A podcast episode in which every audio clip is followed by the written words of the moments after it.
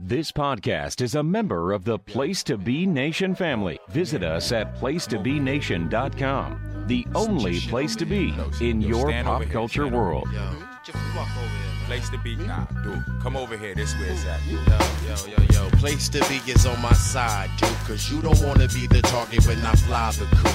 Huh. Nah, place to be is on my side, dude. Cause you don't wanna be the target when I fly the coop. Buenos dias. Come on. It- we call it the uh, the place the place to be. Yeah, the place to be. Then I shall be. It is contagious. It is the place to be, and we are live each and every Monday. to do to, to do worse than Josh Richard.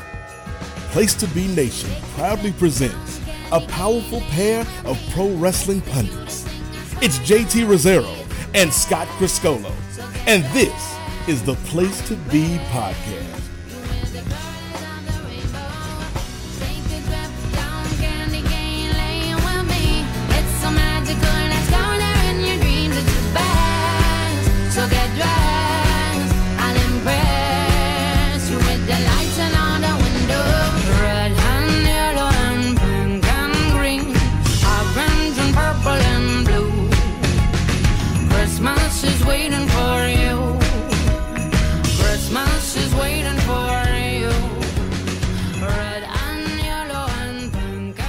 And Place to Be Nation, welcome back to the great episode of the one and only Place to Be podcast. Coming to you here on this Monday evening. JT, joining me as always, my partner Scott Criscuolo. Scott, how are you? I'm well, JR. How are you? Hello, everyone on the PTB Wrestling Network. Welcome to episode 615 of the longest running mm-hmm. episodic motherfucking gold standard, which is fitting because we have a gold standard in 2008 WWE, the, uh, the United States champion, but we are the true gold standard. Uh, JR, how are you? Everything good? I'm good. I'm excited. It's of course Thanksgiving week, which is always a fun one for us. I'm looking forward to Yes. uh, seeing you this weekend as usual. Yes, very excited. Different kind of weekend. Looking forward to it. Yes, got some uh, fun stuff planned. So uh, we'll kick that week off right here with this uh, podcast episode. So it should be a lot of fun as we continue to move through 2008. And joining us is a returning guest, last with us in the DeLorean of our old timeline. Uh, back in Madison Square Garden times, but we are uh, bringing him back here as we have fast forwarded back to our original timeline, and that is the roast master himself, Mr. Mike Lawrence. Mike, how are you doing? I'm good, and I uh, am thankful I'm not watching an IRS British Bulldog 20 minute draw. It's a win. yes. It's a win. Wins all over Uh, the place. Uh, but no, thank you for joining us as always. Of course, we know you've been been around for a while with us here um, as a listener, uh, as a friend, and now, of course, also as a uh, occasional guest. So it's good to have you back. I, I turned down the Ric Flair roast, but I agreed to come back to you guys. I was supposed to do that, and my spider sense tingled, and I didn't. I think you probably made the right call, and uh, Yeah. we, we know you definitely made the right call. Yeah, uh, I can't say this. anything meaner to him than what time has done. That's correct. that is true. Yes, sadly. Uh, but you did make an amazing call to join us back here tonight. So we're excited to have you. Uh, but what we're going to do first is head back in time yet again to our vintage uh, wrestling tidbit. We're going to go back to October 1994. Scott Criscuolo, what's going on in the world of wrestling on this time period at this date? well, on this date, October fifth, uh, 1994. Guess what? Nothing's going on. Both. Uh, there you go. Both the WWF and WCW both are off on this evening. No house shows, of course. Uh, WWF is continuing their build towards uh, Survivor Series in San Antonio. WCW, uh, let's see. Well, they they finished up Fall Brawl and they are going towards uh, Halloween Havoc uh, in a few weeks, and uh, so they're in between as well. Uh, on the Brian Lee update, no, we're not doing that. one, one, We ended up Brian Lee last episode. Yes, we're Yeah, good. yeah, one, one episode. Although I will say, I've, I've low key become a Brian Lee fan. Like on Extreme Throwaway Dance, I liked him quite a bit in ECW, and on TNA Never Yeah. Dies, like he's actually pretty good. I think at 03 TNA as part of the church. So, um, anyway, Yes, I agree. I agree. But so uh, nothing uh, on the house show uh, look for this uh, month. So Jr., why don't we fire up the herb? Let's do it. We have four batches, Mike. You excited? Four herbs. Oh you. yeah. All right. Let's dive in. September 15th, 1994. This Sunday is Fall Brawl. Co-lineup is Terry Funk, Bunkhouse Buck, Arn Anderson, and Colonel Parker versus Dusty Rhodes, Dustin Rhodes, and the Nasty Boys in War Games. Sting, Guardian Angel, and Vader in a triangular match. Rick Steamboat versus Steve Austin for the U.S. title. Orndorff and Roma versus Bagwell and Patriot for the tag titles. Cactus Jack versus Kevin Sullivan in a loser leaves WCW match. And Steven Regal versus Johnny B. Bad for the TV title. They ran an interview segment this past weekend where Colonel Parker was announced as a replacement for Ming in War Games, pretty much exposing the finish of the match, I would think. Lots of talk that King Kong Bundy will be quickly pushed to the upper mix of the WWF. He already debuted at a TV taping, managed by Ted DiBiase, of course, doing his five count gimmick from years back when the new generation wasn't so new. He's supposed to be pushed straight into a feud with Bret Hart. Local papers report that WCW has finally squared a deal with Curt Hennig this past week, although he probably won't make a debut until November. Hennig will turn out to be the masked guy that clubbed Hogan's knee at the Clash. More on ECW. To summarize, the 827 ECW had the sanction of the NWA Board of Directors to create a new NWA World Champion. The winner of the tourney was to drop the title to whomever the board selected when Jim Crockett got his promotion off the ground. Instead, the tourney winner Shane Douglas discarded the NWA title, saying the ECW title is far more important. Much discussion resulted. Was this a planned backstab? Did Gordon feel he was getting screwed and come up with a backstab and retaliation? The whole affair has led to ECW changing the E in its name from Eastern to Extreme, tossing aside the regional implications of Eastern at an early stage of rumored national expansion. Of course, the NWA board declared the tournament void, stripped Douglas of both the NWA title and recognition as ever having held the title. ECW now calls this title holder the ECW World Heavyweight Champion. Meltzer reports that Paul Heyman and Shane Douglas appeared on wrestling radio call-in shows after this, and this is funny. Douglas claimed that the idea to throw the NWA belt away and proclaim himself the ECW belt uh, champion as a meaningful one came to him in the ring spontaneously, and it was his idea alone. He categorically denied any premeditation on his part or the promotion's part. Heyman said he had no knowledge of what Douglas had either already said or was going to say. He came on John Arezzi's show and said the idea was playing well in advance and said it was a double cross, but they had their reasons for doing it. He said he would accept whatever heat has come down from the decision. Arezzi also has booked NWA board member Dennis Coraluzzo, who was at that show and was the victim of the double cross as a guest. He said both Douglas and Heyman are liars, but which their own contradictions of the same story came off at least one of them was lying. Gordon's explanation of what happened was that he called Jim Crockett and was asked to do the tournament. He said he understood the idea was to have Douglas win and drop the title to one of Crockett's guys, and the WA champion would be Crockett's company champion, as was the case in the 80s. Gordon said he understood the situation, not that he liked it. He was irked when Crockett said the ECW champion could be the old Mid Atlantic champion, a stepping stone title for the big belt. He didn't want his champion being regarded as simply a stepping stone. He said they had Coraluzzo do the interview after Douglas threw down the belt so he could escape with some dignity. But despite what was said by others who possibly didn't know themselves, dangerously planned the scenario before any of the controversy about the tournament had ever gone public. In a practical sense of the word, it was a double cross. It was premeditated, planned in advance, and I can give you a million reasons why Coraluzzo had it coming. We wanted to put the credibility of the history of the NWA title into ours. I'm not Bill Watts, so I'm not going to say what justifies the tactics. I can tell you Coraluzzo brought it on himself. After a year, he kept fucking with our business. We did what was questionable, but I think it was justified. It was a classic wrestling promoter double cross move. I taught Coraluzzo a lesson. Crockett's done nothing to help the organization.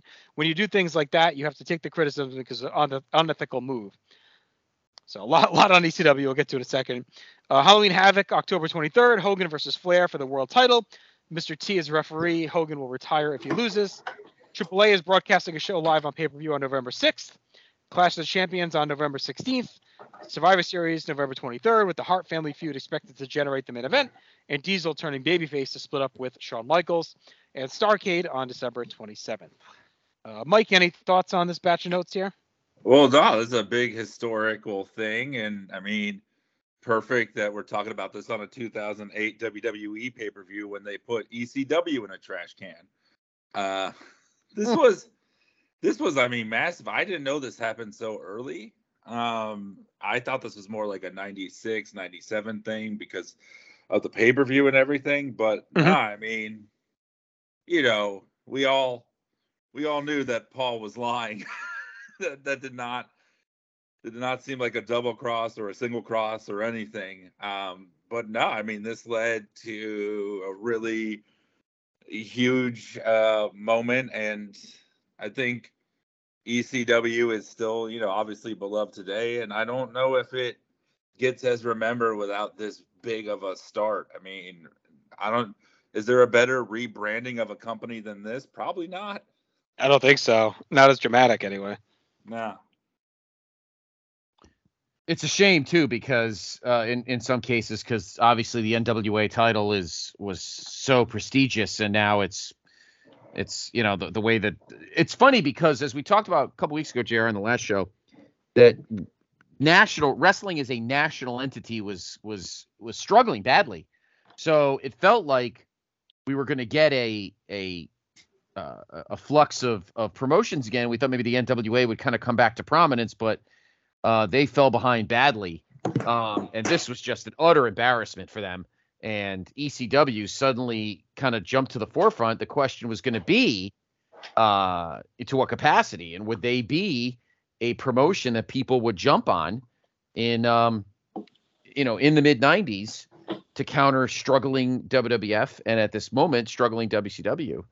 Um, time would tell, but it was huge. It was absolutely huge. I was I was stunned, and I'm a big Shane Douglas guy, uh, and and I was stunned when that happened. And and uh, uh, uh it's you know, and night as we get into 1995, and we'll talk a little more ECW here and there.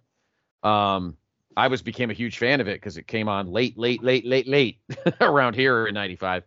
Um, but it's it's a crazy moment. It's a crazy moment in the history of the business that I think sometimes gets forgotten. It's just another moment, but it really is huge the Mhm. future of the business. So Well, I think at the time it was like a big story and kind of crazy, but you didn't really know the implications. Like, 'cause I think you didn't think ECW was going to blow up like it did, right? So, like at the time, it was like, okay, the NWA's been a freaking corpse anyway, so here's more madness going on with it, whatever. Um, I remember reading about it like in PWI and stuff. So it, it was a, it was newsworthy, but I- you didn't think it was going to lead to anything really. It just seemed like more shenanigans on the indie scene. It wasn't really until years later when you look back at hindsight, in retrospect, that you see, right. oh wow, like this was a massive, massive event. And I think it gets shadowed by the the Monday Night Wars and Madusa and all of that. Having someone Mhm. do that on television when both companies are airing a program at the same time is such like a bigger, you know, moment in terms of eyeballs. But I think that this is definitely, you know, any wrestling historian finds this extremely fascinating. And I didn't realize that was a pun, but it is.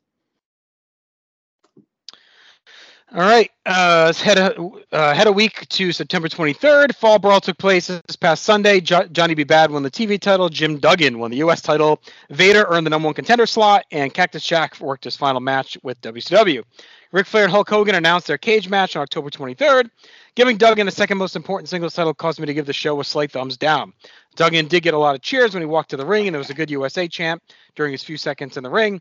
Duggan entered the picture when Ricky Steamboat announced that he had a back injury and could not wrestle on the show.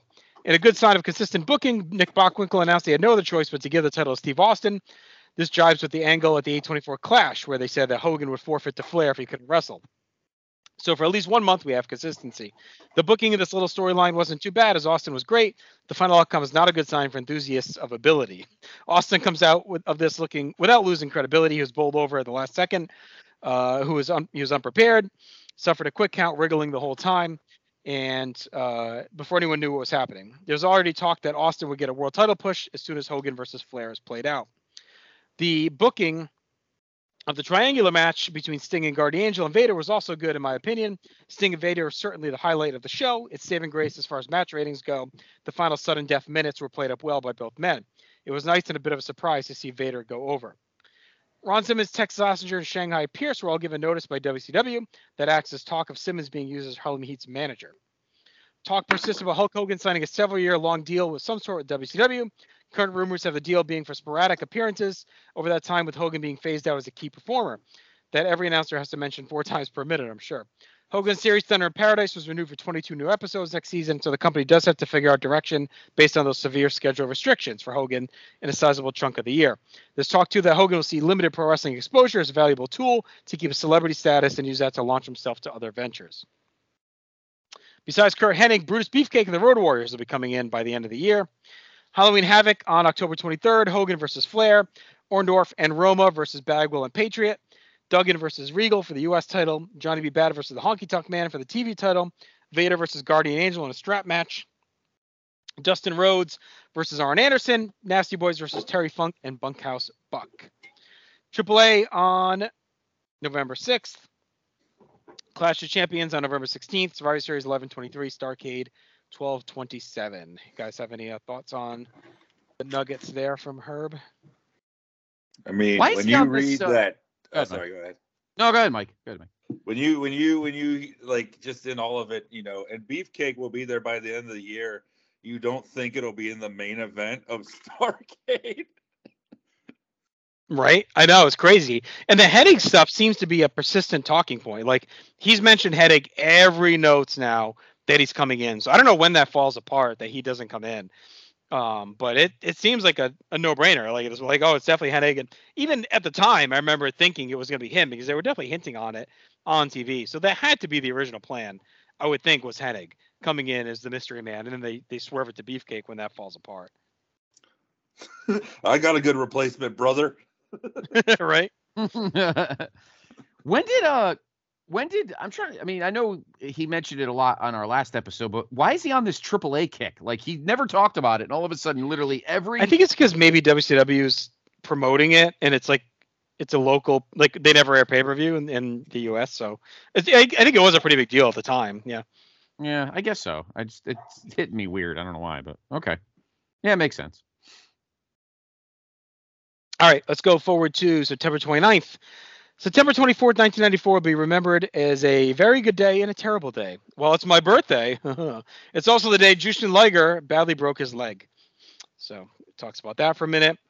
There are reports that ODF will release a book written by The Undertaker called Tombstoned.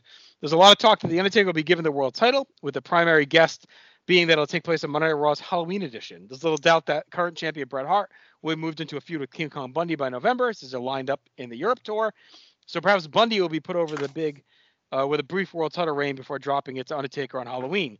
Popular prediction has Yokozuna being the interim champion and losing it to Taker to balance the scales of their old feud.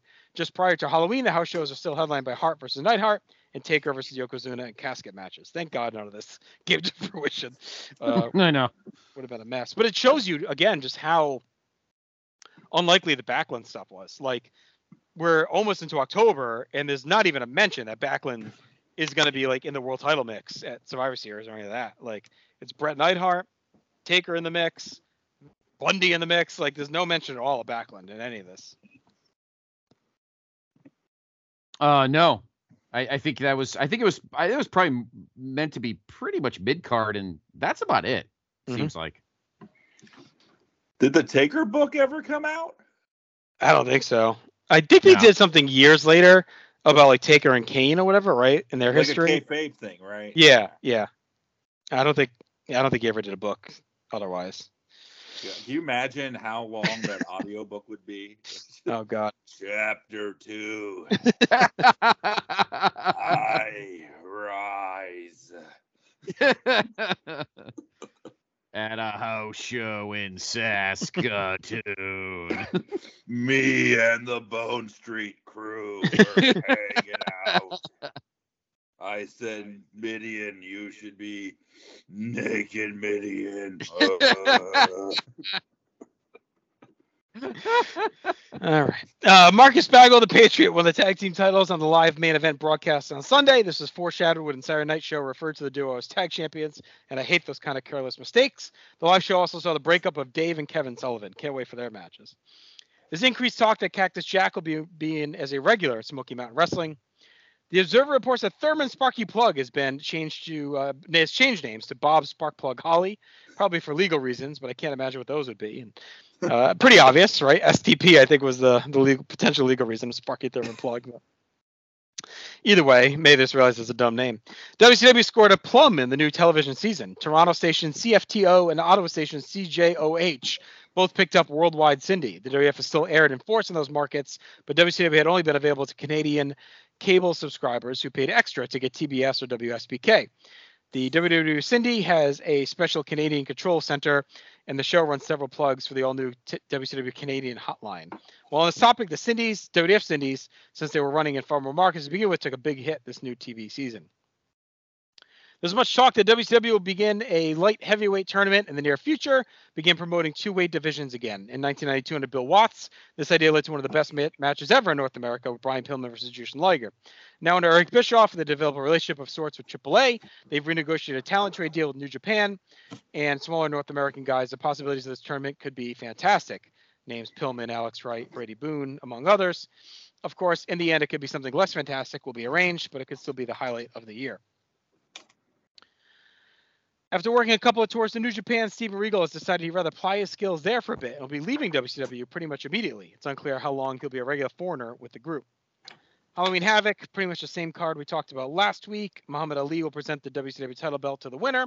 In exchange, WCW will be donating proceeds to the Muhammad Ali Foundation. At this point, too, he's only saying Hogan would retire if losing. He does no mention of um, Flair at this point. Uh, AAA on 11-6. Here's the card he runs down. Konnan versus Perro Aguayo, 2 out of 3 falls. El Hijo del Santo and Octagon versus Eddie Guerrero with Love Machine. Mask versus Hair. That's a pretty famous match. 2 out of 3 falls. Chris Benoit, 2 Cold Scorpio, and Tito Santana versus La Parka, Blue Panther, and Jerry Estrada. 2 out of 3. Heavy Metal, Rey Mysterio Jr. and Latin Lover versus Psychosis, Fuerza Guerrera, and Madonna's Boyfriend. 2 out of 3. Máscara Sagrada and Octagoncito versus Espectrito and Jerrito Estrada, two out of three as well. Of course, uh, I think this was Mysterio's big coming out party as well. That's why it's a big deal. It's after this that he ends up signing with ECW shortly after. So, um, yeah, pretty pretty much puts him on the radar uh, in this show. So I know you mentioned Scott before, like why it's a big deal. I think that's a big part of why it ended up being a pretty big deal. Yeah, that makes sense, I guess. Yeah. Uh, Clash of Champions 1116, Survivors 1123.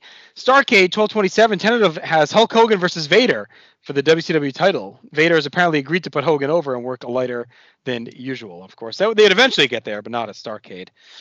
Um, any thoughts on that batch, Mike? No, it's uh, it's interesting um, that uh, yeah, here I, I've seen that AAA match, you know, so I, I could see why they were covering it a little bit and just this is a really fascinating time in wrestling in a snapshot of like what was going on and being phased out and what was to be. Like all these big stars you know having some of their first matches is pretty amazing. And i think latin lover is in that movie roma like the oscar nominated film. He plays like a drill instructor. They meant uh, Paul Roma, the biography of a horseman. oh Jesus Christ! October 6th, our final batch here tonight. This past WCW Saturday, uh, on this past Saturday, WCW ran the Ric Flair interview where Flair did announce he'd put his title, his career on the line at Halloween Havoc in his match against Hogan. The loser of the match will retire from wrestling in any promotion. There's lots of confusion about the whole thing, right from columnists, local columnists, and people I've talked about on the phone to Observer editor Dave Meltzer. Meltzer reports that Flair wasn't told of these plans to add the stipulation until the day after the scenario began on the live 925 main event broadcast. He painted a picture of Flair if all this surmising is true, is the booker of the company in title only being forced into a situation and going along with it to keep his reputation as a company man. Career versus career stipulation certainly won't hurt buys, whether you like it or not. From a rating standpoint, this is the best thing going today. Nobody in his right mind expects Hogan to give a pinfall to Flair in a cage. With a very rare exception, there's always a winner. By special referee, could be a wild card with Mr. T. To confuse fans who obviously think T would favor Hogan, this past week's main event aired camcorder footage of T and Flair walking together outside of a club. The report from Meltzer then added a stipulation for Flair was the last second idea to generate hope to be the highest buy rate in company history, makes looking at known future plans or past plans a dubious exercise. Here's a summary of things that comes to mind. When the lineups for WCW pay per views through Halloween Havoc were first known, there's talk of a retirement stipulation on Flair if he lost the match. Print ads were supposedly released with this stipulation. Talk had those original plans scrapped because Hogan refused the job to Flair. When the original plan of having a retirement stipulation on Flair were dropped in place of one on Hogan, Talk had Hogan dropping the belt at the Clash to set up an all or nothing rematch. That didn't happen. It was reported that Hogan again refused the job. Meltzer now reports that adding the Flair stipulation was a last minute thing thrown at Flair, who just went along with it. The footage of T and Flair was shown on TV to cast doubt, and the printouts of Starcade just came out with a double main event of Hogan Vader and Flair Sting. There are three ways this cage match would end. Hogan loses, obviously with a screw job by T, a masked man, or Vader. Flair loses, which most likely would be clean, or nobody loses. Obviously, there'd be some sort of screwy ending. If Hogan loses, they can find a way to work around the stipulation, either masking him or having a petition of some sort. If Flair loses, I can't see the company having him return to the ring by Starcade, so we'd have to accept the future plans for throwing out an impulse. He could still manage and do great interviews. He has said that when he retires, it would be a real retirement. if nobody loses, the company is taking a chance that they won't have alienated people by ripping them off. In this case, they'll have to do something pretty creative so it comes off well. WCW has several major Hogan versus Flair shows slated as house shows after the pay per view. Talk has that Vader would take Flair's spot. To add to the confusion, it's reported that Hogan signed some sort of additional deal to extend their alliance, but that deal may not have a wrestling component. Local communist reports that WCW and Hogan are having trouble reaching that agreement. Hmm. Jesse Ventura is officially history with WCW. Timothy Well and Samu are gone from the WWF. The Head Shrinkers tag team will now be Fatu and the Barbarian, killing what was once the best team in the promotion. How dare you? No word on what's in store for Stephen Dunn, the other half of what once been uh, well done. Maybe they'll create a pro golfer character to go along with their baseball and race car driver, and team him with Stephen as the Dunn Four. King Kong Bundy returns on this weekend's Indies. Terry Funk, his history of WCW, is going back to Japan. There's talk that WCW is considering bringing in the Warlord, who's the biggest stiff since John Studd, per Meltzer. Uh, no word on if he'd bring his magic wand or not. I received some emails telling me that WF Cindy's have disappeared from different readers' markets. In this case, WCW Worldwide has replaced Superstars. Big storyline built into Superstar Cindy has Jerry Lawler doing mean things to Dink. First, he popped Dink's balloons, then he destroyed his tricycle, smashing into a ring post. Real funny. Now, to balance the scales, he's brought in Little Louie as a midget sidekick and called him Queasy. Perhaps that's how viewers are supposed to feel. Halloween Havoc, he runs down the card. It's the same. AAA, same card. UWFI pay per view on 11 11. Clash on 11 16. So obviously, here's 11 23 with a tentative lineup of Bret Hart versus Bob Backlund for the WF title. Undertaker versus Yokozuna in a casket match. Shawn Michaels and Diesel versus Fatu and Barbarian for the tag team titles. Doink, Dink, Wink, and Pink versus Lawler, Queasy, Wheezy, and the Little Prince. Like how they went off brand for the Little Prince. Starcade 94, uh, Flair, Sting, Hogan, Vader. Of course, this could change. So that's it for our notes for tonight. Any final thoughts before we move along? I didn't realize there was a ton of contract shit still with Hogan, even Hmm. at, in end of '94. I don't really remember that. I figured everything was locked in. I don't know what the deal with that is about. That's weird. Yeah, I don't know when they what the original contract was for. What he signed in June. If it was just like a short term, if it was for a year, I don't, I don't recall. But Hmm. It's so crazy that like Bundy was gone for what, like nine, ten years, and then he came back and it was the exact same gimmick and everything. He he looked the same, he wrestled the same. It was and, and then yeah, Backlund. It's like such a such a bizarre time when you know everyone talks about the new generation and then these just old guys that were also there that like Nikolai Volkov was there and all this stuff. it is such a weird time period. I mean, I guess the only thing you could say is at least the old guys were kind of being used to put over new guys. I mean, this makes it like Bundy's getting a big push, but I'm I'm thinking within like a month or so of seeing him, they realized that it wasn't going to happen because through Survivor Series, he's still getting pushed pretty good. Like he's survives that match, um, and it seems like they're prepping him. And obviously, they give him the the Mania slot, so I guess they did have pretty good plans with him. But um, he never really gets to that world title picture that he they've been talking about. So again, just like the Shango thing, Scott, we talked about last episode. Like I don't know if Backlund catching fire just completely changed all their plans for the fall. Um, and maybe this didn't really expect that to happen, you know. I, I it, it's got to be like I don't think they ever thought that like their their long term plan for the back end of '94 into '95 was Bob Backlund. Right. Sitting here worried about you know the the issues in the company and the struggles of a national of the national product on both sides, Mhm. and you're like Bob Backlund's the answer, but you're like Right. The guy's fucking ridiculous, and in an, and in a great way. Like he's totally flipped the script, and people are digging it. So fuck it, roll with it. Why not? It's got nothing to lose at this point, you know. I had no problem with it. Better than the whole Taker thing. I, I feel like Taker being champion at this point would have been difficult because I feel like there there weren't there weren't enough worthy challengers, particularly when they were as we were still leaning towards Diesel turning face. Mhm. Uh, I, I don't know if Taker being champion at that moment would have been good for him because creatively, I think they were kind of in a quandary with him, as we would see in '95. so It, it doesn't feel like until like you know like um, mankind and then HBK, and I, I guess there's the one Bret match where he feels like he's actually a part of the main roster proper. Like Right. he always feels like his own side quest to the rest of the company. Yeah, that's a good point, Mike. That's true. Yeah, and I think like being tied to DiBiase doesn't help as well because they're just giving DiBiase all these go nothings, do nothings. Um, I think Bigelow could have been a choice, right? But they have him obviously end up earmarking him for LT. So I guess Bundy was kind of the next biggest guy if you're running with the DiBiase angle. I mean, Taker versus DiBiase lasts what from summer of SummerSlam '94 sensibly through SummerSlam '95. Like a comma's it, right? Is that then he moves on pretty much? So, um, it's a full year of that feud. so it's- there's a lot there. Hmm. But, And I Uh, feel bad for anyone doing a podcast that has to continue covering that. uh, Interesting. some guys on a mission. All right, let's. Uh, all right, so that'll do it for our vintage wrestling notes.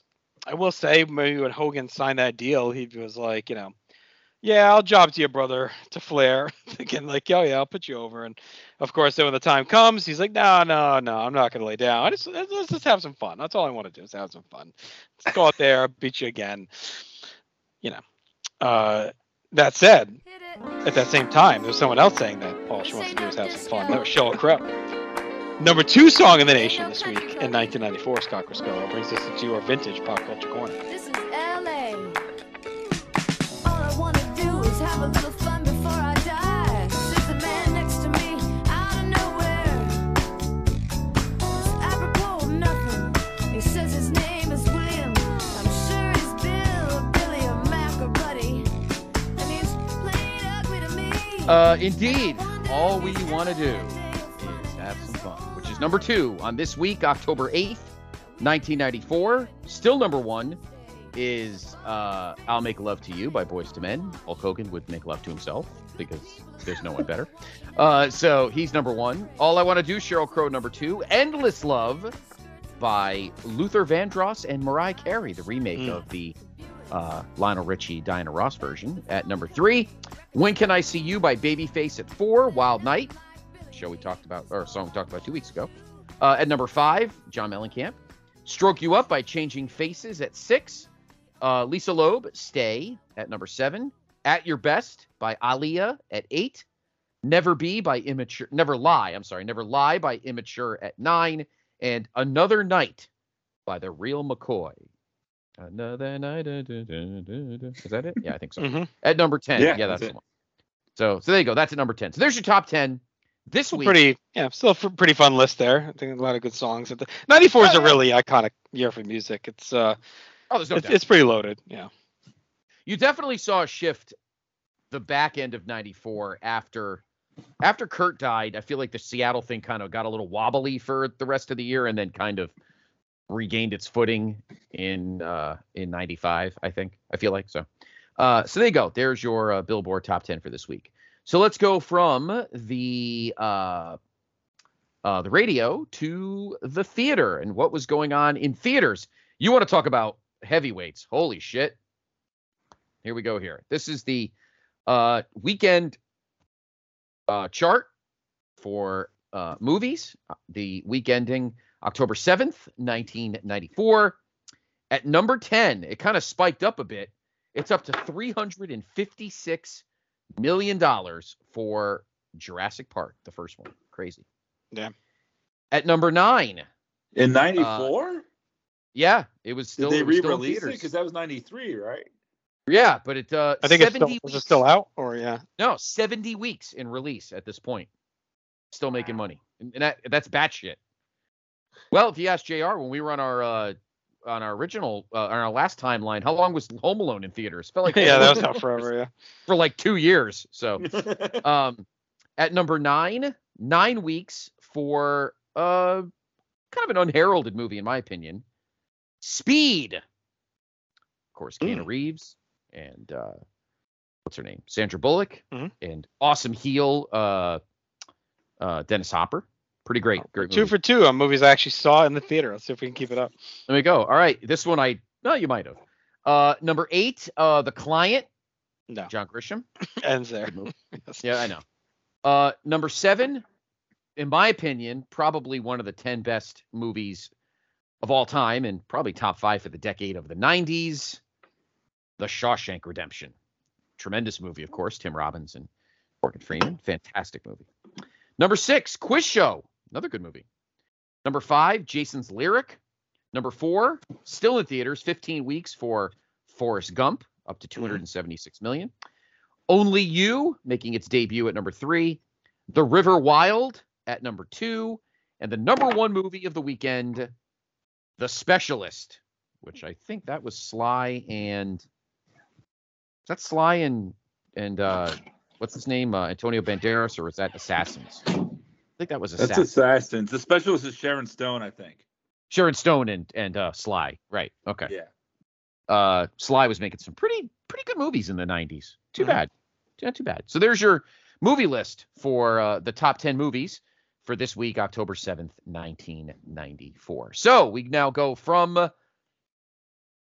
leaving the theater and taking the field.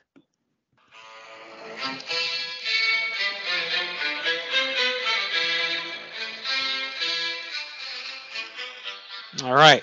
Last episode, I eked by Grooney, eight to seven. I'm going to continue to hopefully build on my lead here against you, Mr. Lawrence, in our NFL pick'em from 1994.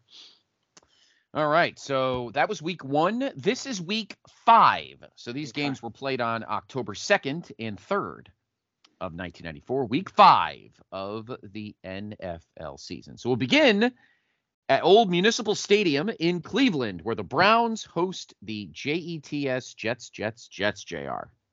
All right. I don't think the Jets' collapse had begun yet, so I'm going to take them in this game. Mike? I'm gonna go Jets. The Jets collapse did begin on this week. Oh, I don't know. Well, I don't know if it did, but they didn't win. Uh, and I forgot you had Jack Trudeau as your quarterback. That probably fucking Belichick. Even then, huh? Yeah, it didn't help matters. Browns win 27 to 7 in Cleveland. Let's go to the Hoosier Dome in Indianapolis, where the Colts host the Seattle Seahawks, Mike.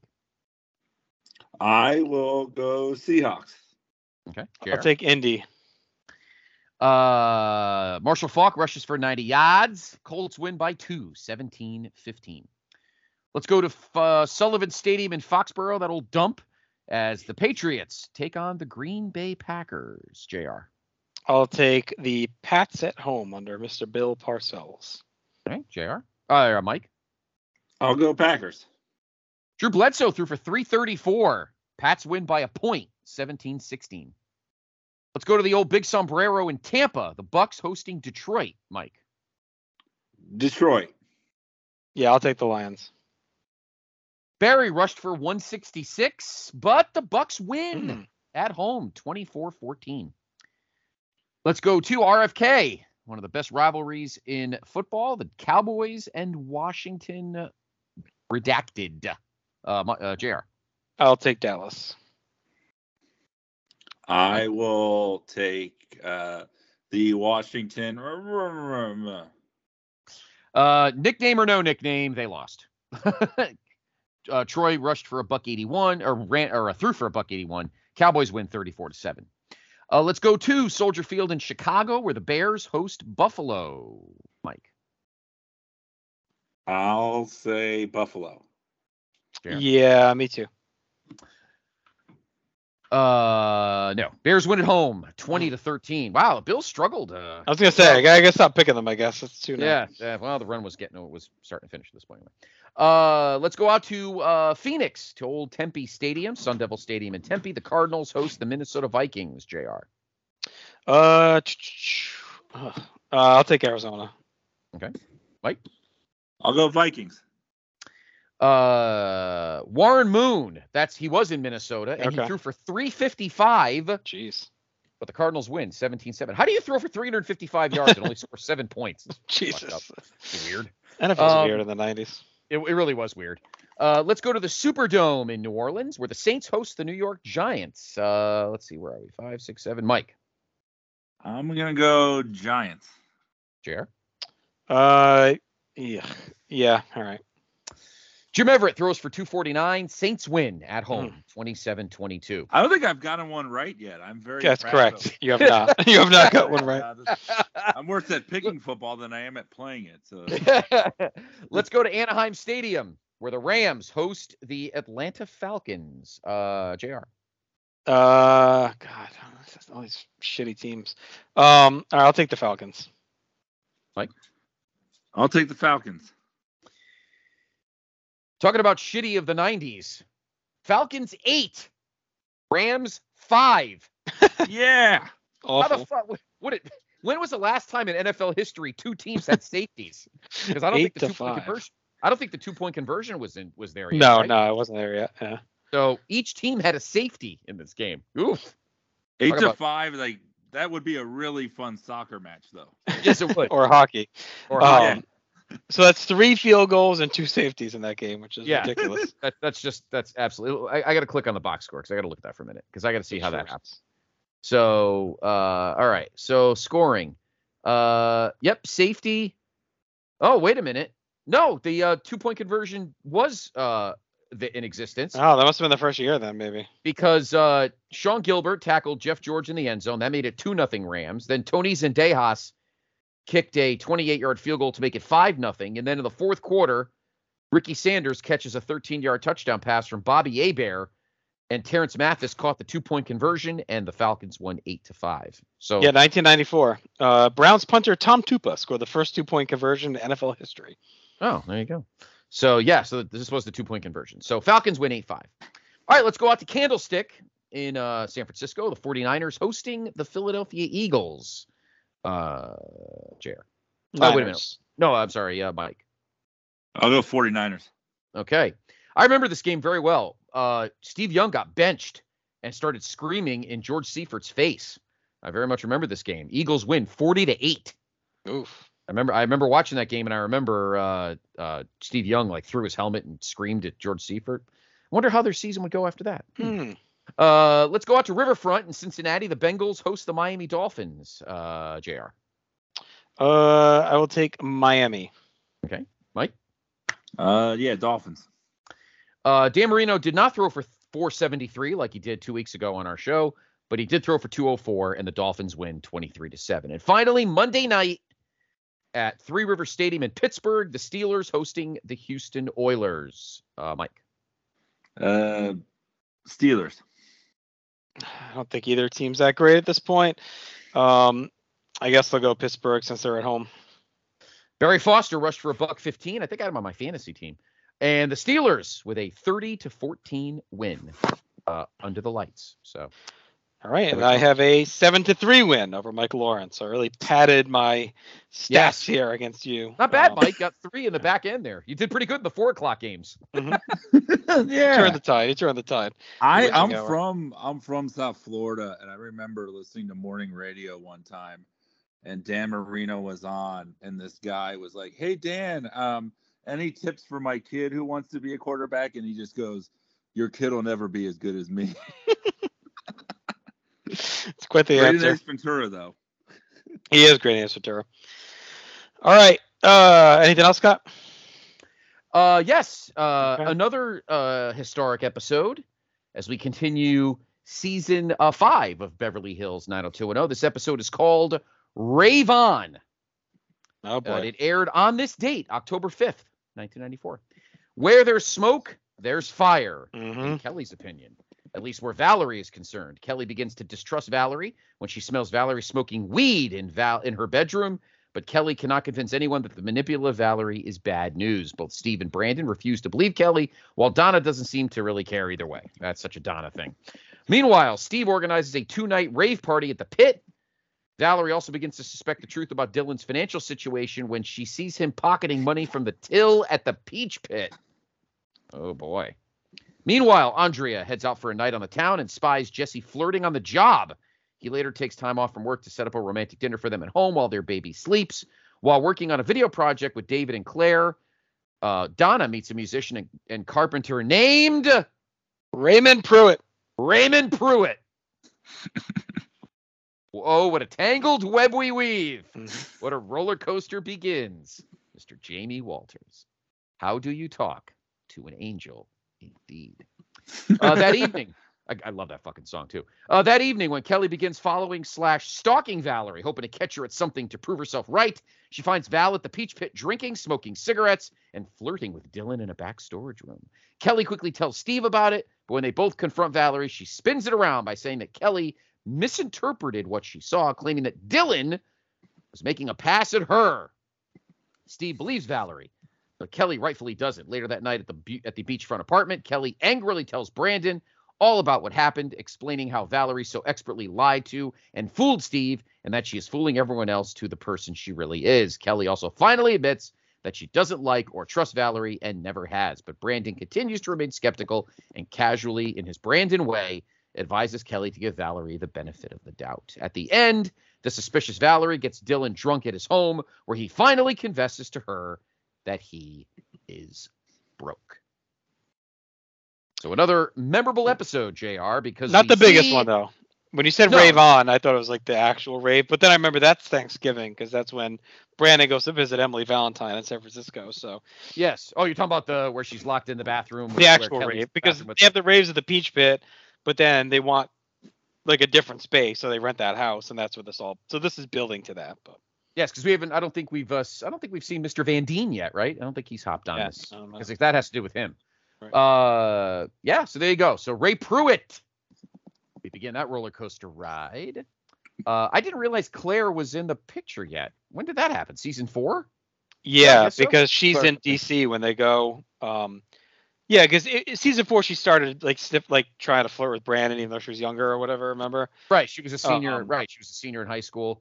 'Cause yeah, she's the and then dean's they- daughter. Yeah. and she's on the trip in DC, like trying to hook up with Brandon when he hooks up with Kelly. So I Right, think season correct. five is when she becomes like a regular, moving in with. Yeah. I love Claire. She's awesome. She's one of my favorites.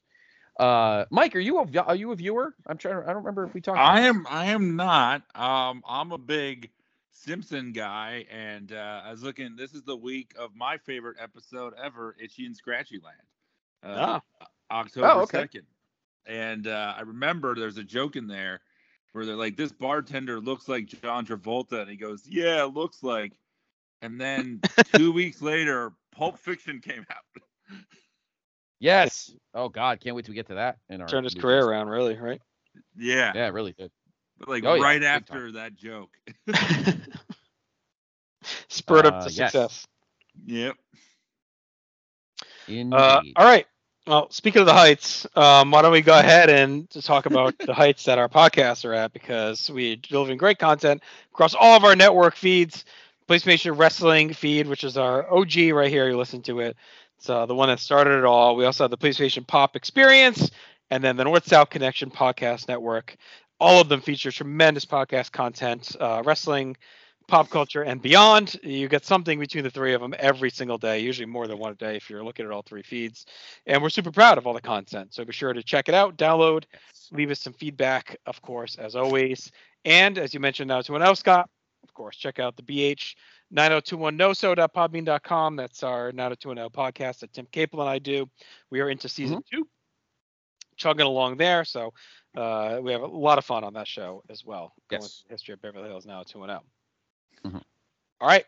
Let's fast forward ahead to 2008 tonight, guys, because it is time to talk some No Mercy.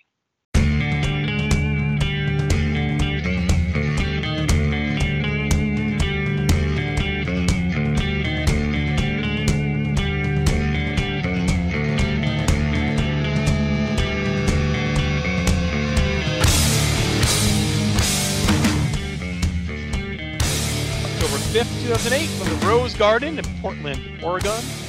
Attendance 9,527, 261,000 buys. The 11th edition of No Mercy already, the 11th edition of 08. Uh, would Right. also be the last one until 2016. It's Oregon's second pay per view. The last and the first was Unforgiven 2004. You remember that was a big one because it was the first one that broke through the state commission. Um, and uh, first pay per view there forever. 9908. Shane McMahon announced on a press conference that Raw would air a replay on Televisa in Mexico every Saturday from 3 to 5 p.m. The time slot reg- was regularly used by CMLL, airing matches in Arena Mexico prior to that. Beating on September 24th, WWE did a week long tour of Europe. On September 22nd, Raw was its 800th episode in history.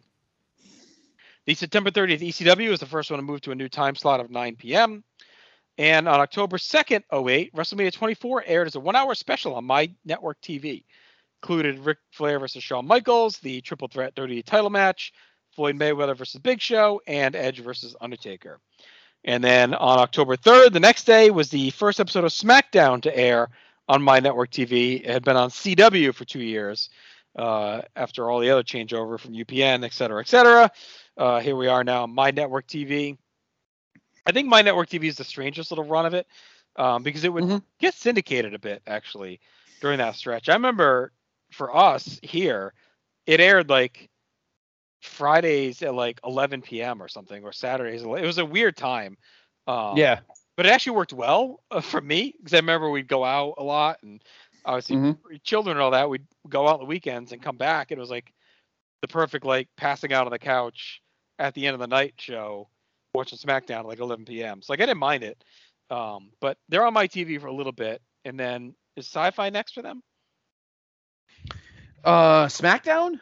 Uh, that's a good question. Um, or is there something in between? let me see. Uh, let me. See. I got it right here. Okay, so it's UPN on Thursdays, August, or yeah, September, uh, Oh, so August 99 until September 1st, 05. They're on Thursdays at 8 on UPN. Correct. Then they move to Fridays at 8 on UPN for a year. Then it goes to the CW from September 06 to September 08. That's when CW merges, right? Or whatever the With fuck. My Network. Yeah, yeah. yeah, My yeah, Network. merges. Yep. It's the WB and UPN. Yeah. Yep. Yep. Did that become my network or that became CW? That became CW. It became CW. Yep. UPN and WB. Yeah, okay. And then So my network was something local different. Channels would become my network, and it was all. I think it was Right. all just like reruns and syndicated stuff. I don't think they had like original programming. My, My- network? No, no, they didn't. So they're on Fridays on my network until uh ch- ch- September of 1st. 2010. Yeah, October first would be the first one on Sci-Fi. Yeah, and that goes five years, almost five, four and a half years on Sci-Fi on Fridays. Then it moves to Thursdays on Sci-Fi for a year in 2015.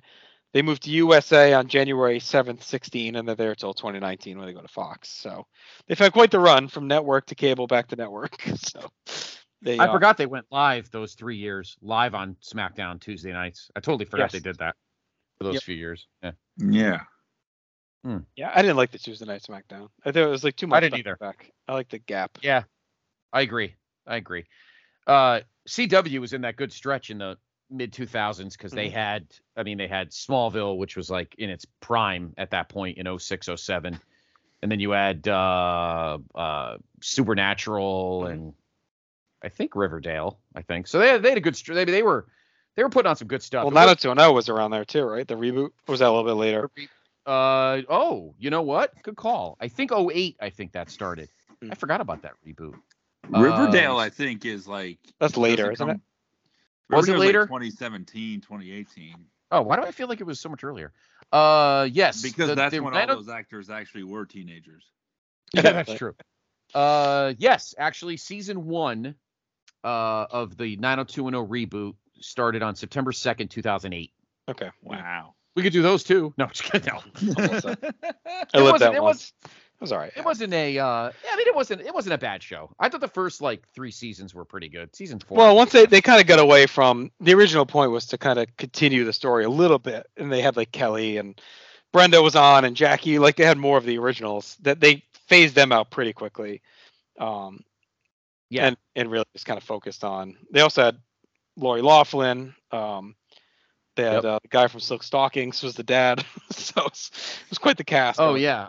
Um what the fuck's his name? Rob Estes. Yeah. Yes. And then Annie, the lead, didn't she went nuts or something? Didn't she? Something happened with her. I feel like she went crazy or something in real life. Uh Shenae Grimes? Didn't Uh she have something going? Something no. happened with her, I thought. She Are you was thinking of on- Allison Mack from Smallville? You're thinking of yeah, you're thinking of Allison maybe. Mack. No, She's I thought Smallville. Sinead She She got Grimes. involved in the she got involved in the Nexus next the Nexus. The Nexus. Her and Michael Tarver were a thing. Yes. yeah, You she know, might with as well her and Mason Ryan teaming up. that would kill anybody's career. Um, I would I would Yeah, watch no. an HBO documentary about the Nexus. the Nexus and Nexum. Yes, if the Nexus were sex slaves, they'd have been a great show. But no, uh, no, no. I guess It- Sinead it- Grimes all right. I don't know why I thought something was up with her. No, it was no. Sinead Grimes is, is is fine. No, it was Allison. just, Mack. ju- just Wade Barrett going up to a bunch of sex slaves. I've got some bad news. I'm afraid you're all going to jail. Sorry, You're Daniel Bryan choked you with a tie. Yes. Choked you with a tie. uh, shit. All right. anyway, Dark match of the night. The Colóns took on John Morrison and The Miz for the WWE Tag Team titles. And then that sends us into the arena. We have a very odd opening package. It's like a 1950s style uh, in- into some angry music. Yeah. Recaps all the top matches for the night. Todd Grisham and Jerry the King Lawler welcome us into the show, and they're going to call our opening match here this evening, which is for the ECW title. It is Matt Hardy taking on Mark Henry. Scott, how did we come upon this uh, continuation of this feud between these two guys? well, on the 9-9 ECW, Matt cut a promo thanking the fans for their support until Henry interrupted and demanded a title match.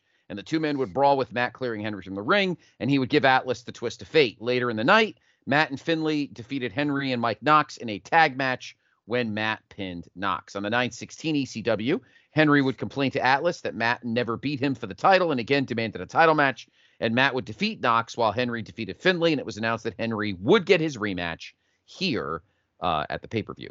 On the 923 ECW, Henry cut a promo on the stage saying that Matt couldn't beat him on a one on one match and would take the title back. And on the 930 show, Matt and Henry had a confrontation to start. And in the main event, Henry teamed with John Morrison and The Miz to defeat Matt, Evan Bourne, and Ricky Ortiz. Oh, big O. Big O in a six man tag match. And now we're here. All right. Well, Mark Henry and Tony Atlas rumble out looking for that ECW title back around his waist. Very tough first pay per view defense for Hardy here. see if it goes better than SummerSlam did. Henry's confident and defiant. He stands in the corner. We get loud Hardy chants as King talks about his throwdowns with Henry a decade ago. Hardy tries to take control early, but Henry barrels him with power offense, heavy strikes, and body blows. Hardy tries to go with the legs, but Henry cuts him down the clothesline. Grisham reminds us that Henry wasn't pinned in the scramble as Hardy t- finally takes the knee out with a hard shoulder. Henry cuts momentum with a clothesline, but he's hobbling. Hardy keeps coming for the knee. This time he cuts him down, gets to work on it. They spill outside where Henry shoves Hardy to the steps. Hardy keeps coming and going at the leg. Pretty good ebb and flow now as Hardy keeps taking cracks at the knee, but Henry just keeps swatting him off. Feels like a real fight. Henry sit uh, sit down splash off the bottom rope, but Hardy stays alive. Henry works a neck vice, gets to a bear hug, comes up empty and he misses another banzai drop. Hardy mounts his comeback, gets a side effect for two for a good near fall. The crowd is all in on it. Henry shoves Hardy hard to the mat, hits a big splash, but he can't cover right away because of his knee. Hardy slips free of a power slam, hits a twist of fate, and defeats Henry clean to a big pop to retain his title. And a pretty fun opener with good pacing and nice structure, a lot of attacks and cutoffs, power strikes from Henry, some really good near falls as well. The crowd was really invested in a pretty strong title match. The reign of Hardy has been off to a good start, Scott. I went two and three quarters. Yeah, I enjoyed it. It was it was pretty uh it was pretty fun. Uh your I just lost my page. Hold on. Uh your match time was uh 808. So decent little stretch.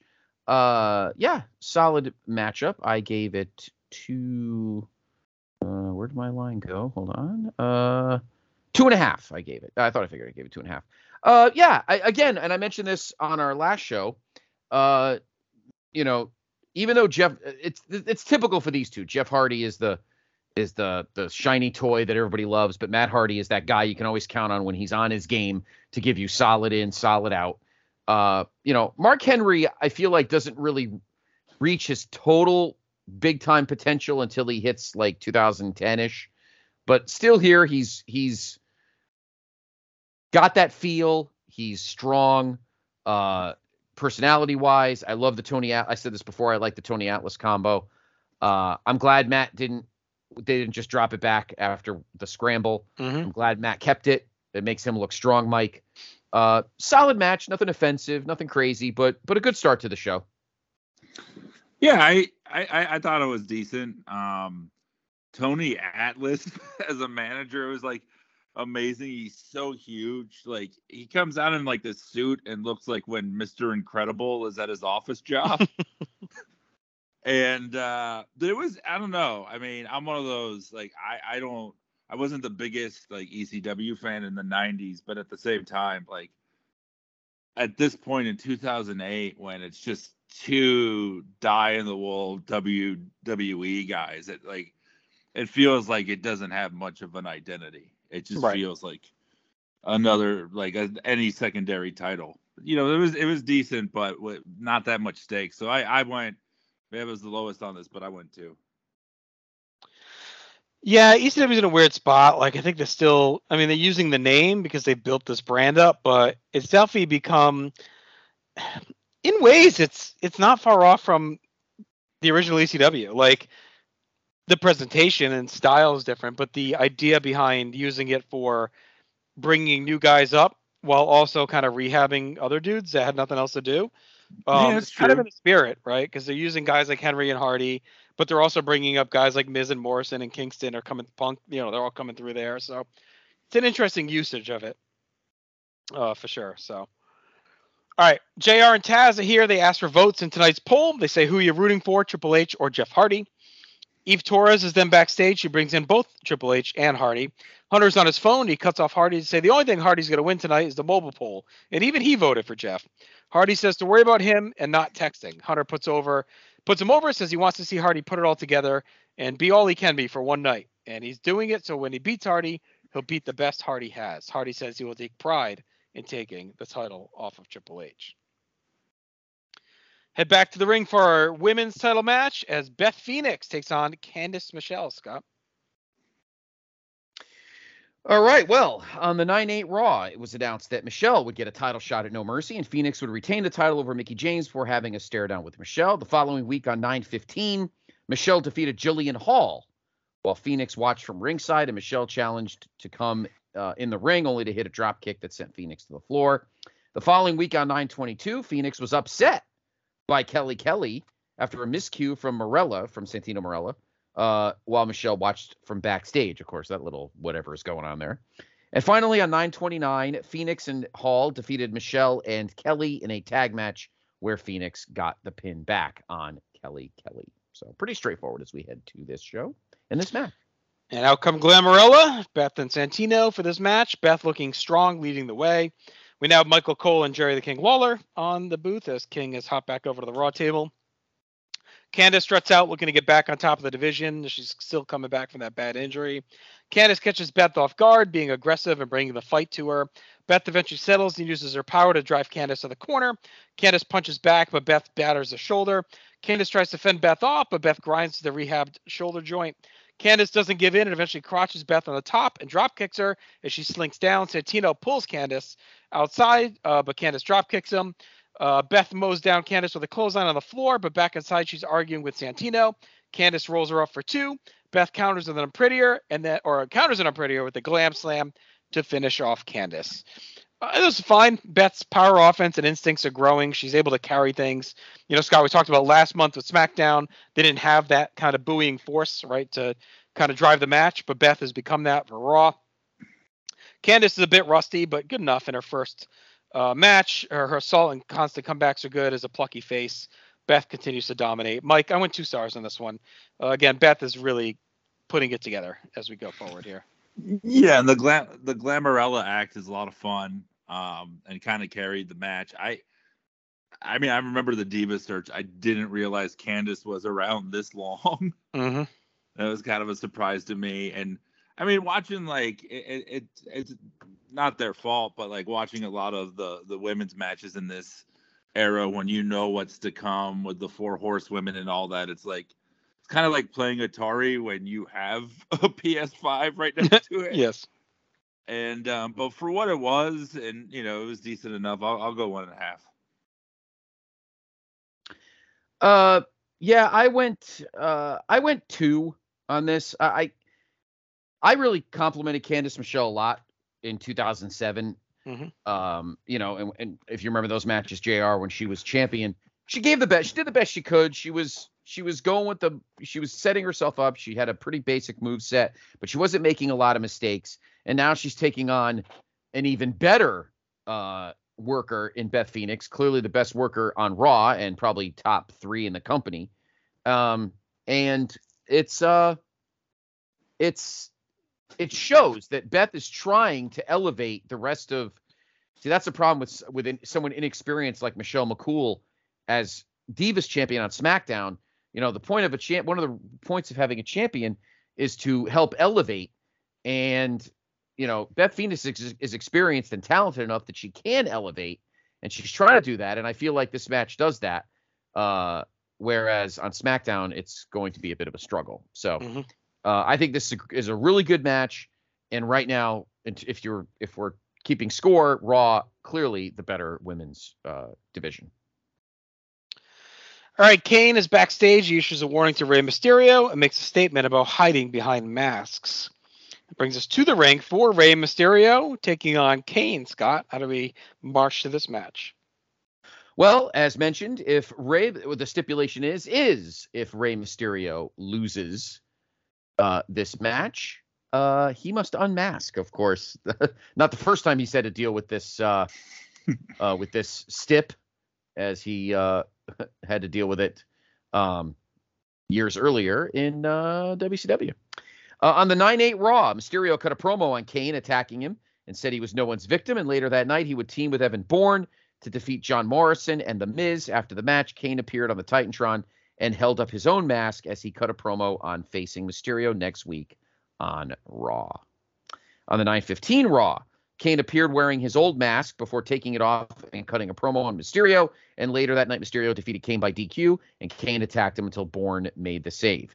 On 922, Kane went to Mike Adamle and demanded a match with Mysterio at the pay per view, which Adamle agreed to. And later that night, he defeated Bourne in a match. And when Mysterio tried to make the save, Kane laid him out and called him a coward for wearing a mask. And finally, on 929, Kane teamed with Cody Rhodes, Ted DiBiase, and the, as we talked about in the last show, Manu to defeat Mysterio, Bourne, and Kofi Kingston and CM Punk in an eight man tag. And later that night, Mike Adamle declared the pay per view match would have the added stip that Mysterio would have to unmask if he lost.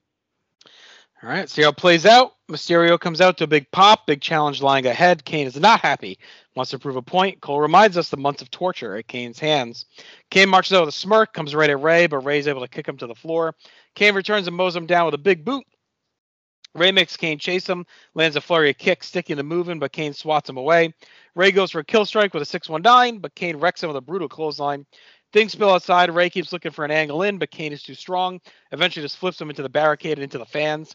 Back inside, Kane continues to slam Rey hard to the mat, stomps and slugs at him as Rey screaming in pain. Kane tries some different punishing holds on the neck and back, but Rey keeps fighting his way back into the match. He heats up and catches Kane with a top rope moonsault that knees Kane in the head. He follows a springboard guillotine leg drop for two, but Ray runs right into a sidewalk slam. Rey slips out of a choke slam, gets a springboard bulldog, and it hurts his knee. Rey comes off the top, but Kane knocks him down. Kane misses a charge, and Rey hits a 619 to the back and knocks him to the floor. Rey leaps off the top, but Kane meets him with a nasty chair shot on the way down and draws a DQ to booze. Uh, I enjoyed this. I thought it was a good big versus little, which always kind of hits well when they when they crank on it. Kane kept hitting the big offense. Rey's speed was on point, pinballing around. The finish was okay. Keeps Kane strong, keeps Rey's mask on, plays into Kane being a sick fuck, just wanting to hurt him, and it obviously keeps the feud going. Sky went two and three quarters. I thought they over delivered a bit with their chemistry on this one. Uh, they definitely did.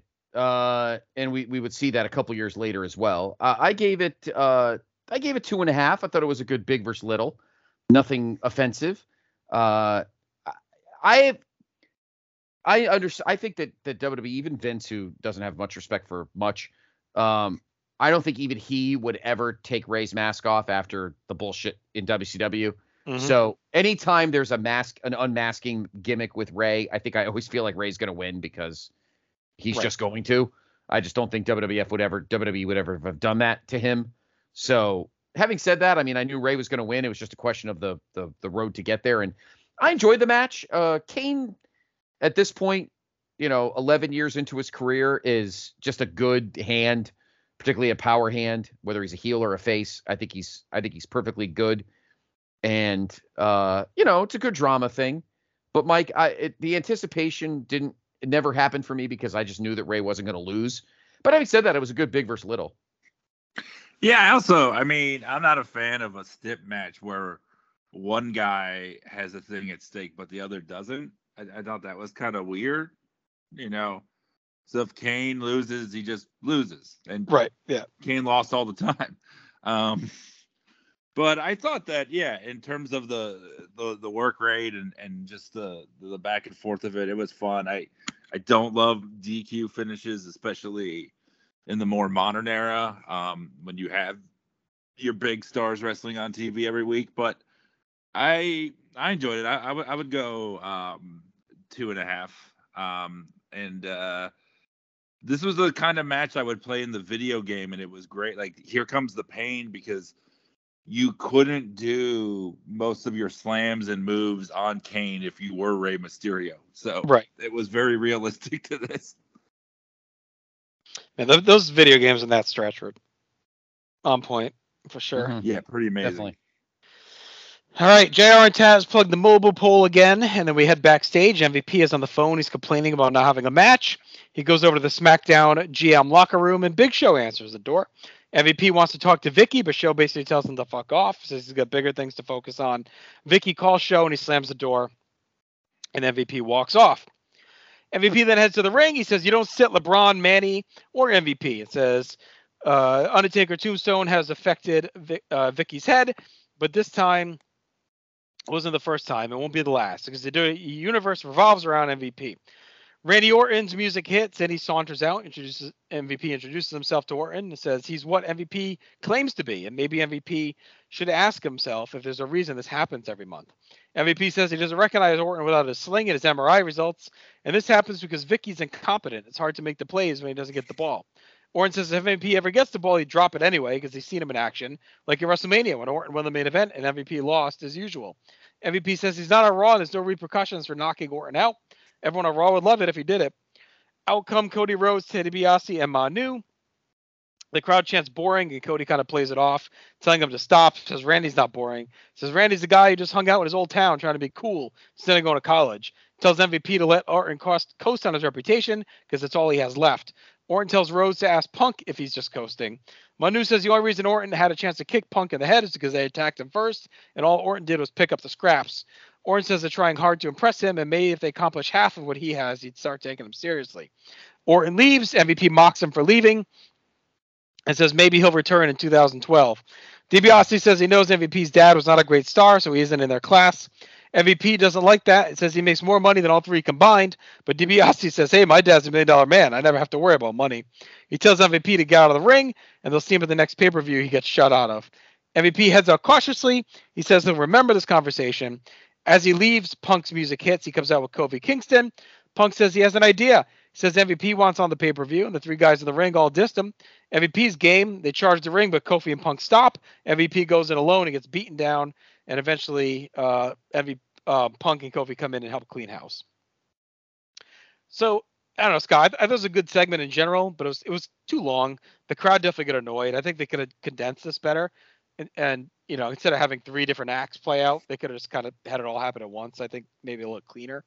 Um, but they did further a lot of stuff, like Orton as like this teacher role was pretty interesting, where he's basically like he's back from injury, but kind of telling everyone why they're not on his level, and um, you know, speaking the truth about it, right? And we've talked about it recently, like what's MVP going to do now? Uh, I think these types of angles are never successful for guys, so I'm a little nervous where they're headed with MVP. When you start getting left off pay-per-views and complaining about it, like usually isn't a good thing. So we'll see where that heads. Punk gets a little revenge, you know, messing with MVP a little bit, um, and we further further DiBiase and Rhodes and Manu trying to continue to impress Orton, even though they're shit talking here. It's clear that they're trying to get his attention. So, kind of a lot going on, but again, I think it, it dragged down a little too long. Was basically a Raw uh, segment. Yeah, I think it was just to get them on TV or get them on camera. Um, but otherwise, yeah, this this seemed Punk just looks yeah, it's it's bad right now. That it didn't look good. Uh, it didn't look good for him getting punked, no pun intended, out Mhm. at Unforgiven, out of his to defend his own title in the scramble, and now suddenly he's like hanging with Kofi, who's you know popular, but no more than mid card at this point. So uh, it, it it it just doesn't look good for him. Orton still looks like a badass. Like he looks he looks uh still like an alpha dog, even though he's hurt. Um, whereas Punk still looks like a sadly looks like um you know like a hanger on or a, a wannabe. And that's that's the disappointing part, Mike, is the whole promo still makes um Punk look like a chump and Orton and and I think Orton kind of almost made MVP kind of look bad as well, almost too much. Uh, it was a very imbalanced segment that probably went on a little too long for for the show. Yeah, I mean, I I, I agree with uh, Justin on this. Of just like, uh, especially this is when you were paying for pay per views, Mm-hmm. and Mhm. this, you know, like now with the premium live events and all of that. Okay, have a promo segment, get a bunch of people on, but you're, you know, this was what like 30 40 50 dollars Right. and, and this is just filler um i i didn't mind some of it but it was funny that like mvp's like i'm not on the show and then all these other guys who aren't on the show are also in this segment like none of them are on the show and and Orton being the big star he is, I guess he was right. He was healing in at, at this point from an injury. Because it's like, why wouldn't he be in a match, you know, or or Punk or some of these guys? It it felt a little messy. Um, but overall, yeah, you could have cut this in half. Or you could have just I would have just done a match. Why not have MVP and you know, Kingston and Punk versus uh Manu, Rhodes, and DiBiase. Right. Just do that. Yeah, you could have definitely done something to um, make it a match, even if they did a quick promo into a quick match or more of a brawl. I mean, I, I think they're doing a lot of this to, to get Orton on TV before he's cleared. You know, Yeah. he's not hasn't been cleared fully for action, but the last two pay per views now he showed up and played a role. So I think that's why they're doing this partially. But yeah, you have Punk, you have Kofi, you have Orton and Rhodes. You could even do a tag title match with those four guys and have Orton, you know, shit talk them before the match or whatever. And maybe MVP complains, why isn't he out? So you could have done a little bit more and still had a match within it. But Yeah, within the same amount of time. yeah, it definitely felt more like a Raw segment for sure. All right. JR Taz thanked Metallica for the theme song. They plugged the poll again. We see Shawn Michaels and Chris Jericho prepping backstage. Then we head back to the ring for our next match, which is Batista taking on JBL. Scott, how do we get here? Well, uh, because it is Batista, there's obviously something attached to this, and that is he, the winner of this match, is the number one contender for the World Heavyweight Championship. On the 9-8 Raw, JBL and Chris Jericho defeated Batista in a handicap match, only for Batista to attack JBL and Lance Cade after the match while Jericho watched from the ramp. The following week on 9-15, uh, both Batista and JBL went to GM Mike Adamle about being the number one contender, and later in the night, Jericho claimed neither man was worthy enough con- though convinced Adamle to have the two men face off at the pay per view to determine who is the number one contender. That same night, JBL defeated Tommy Dreamer in a squash and cut a promo that saw Randy Orton, Santino Marella, Beth Phoenix, and Batista all come out. And in the end, Batista would wipe out Marella with a spine buster and then give Phoenix a spine buster on top of Marella, which is pretty funny. On the 922 Raw, JBL teamed with Jericho and Cade to defeat Batista and Shawn Michaels in a handicap match. And finally, on 929, JBL attacked Batista after his own after his win over Marella and gave him the clothesline from hell. And later that night, JBL ranted about losing his money in the stock market, only for Batista to come out and give him a spear. So there we go. Big match, title shot on the line. Both guys have been lingering in the title picture all year. Not a lot of success. JBL rides out first, stomps to the ring. Cole runs down his resume. We get a big pop for Batista as he powers out looking for yet another title shot. JBL comes in hot with punches. Batista turns the tide and beats on him with strikes. Batista dodges a clothesline from hell and spears JBL, but he rolls to the floor. King is making all sorts of stock market jokes through this. We get a clunky skirmish on the apron. Batista tumbles outside as JBL gets to work, gets some shots in and a chin lock, but Batista powers right back, bullies through him with punches and clotheslines. JBL counters a spear with a boot, but Batista shrugs it off, hits a spine buster, and finishes him with the Batista bomb. Complete squash city out of nowhere here. Uh, did not expect this at all. JBL had minimal offense. Batista was dominant, just crushing him. I this is great booking. It, it's the way to go for sure. Good on JBL to do it, and a really well done slugfest in a sprint form, Mike. Uh, we'll get to the post match in a minute, but for the match itself, I went two and a quarter, and I thought this is a, the right way to go. Put Batista over strong for the next title shot. JBL can lay down without much, you know, losing much steam, and we don't need to plod through a 12 minute match. Like just have Batista wipe them out. Yeah, I agree. This was fun little sprint, and uh this two big power guys, and I mean, this is crazy. This was 2008. This around the time this show happened was when the Guardians of the Galaxy first formed in the comics with the version that Batista would end up playing as Drax. So that's kind of amazing to me. Yeah, it's kind of funny timing. Hmm. Yeah.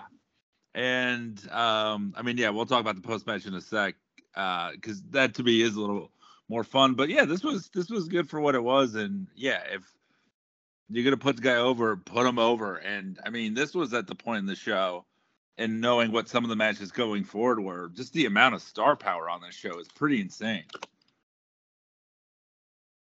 Uh, yes, definitely. Your match time, just uh 518. Actually, looking back a bit, uh, the Kane Rey match was 10-10. Didn't seem like that.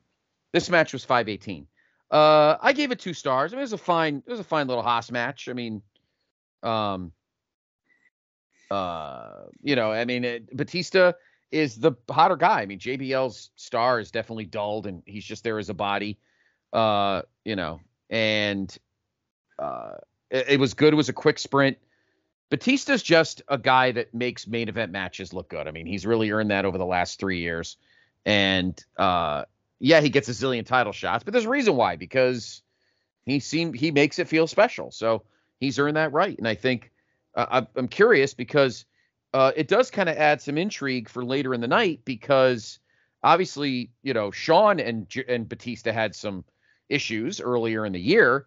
So it does kind of add a little intrigue to the match later in the night because uh, there really there's no backstory uh, as far as I can remember between Batista and Jericho, but there was definitely obviously history between Batista and Shawn to the point where you could easily see what goes on later in the night. So, um, uh, yeah, I, I it's a great it's a great result, a nice quick squash, and uh, Batista's on his way.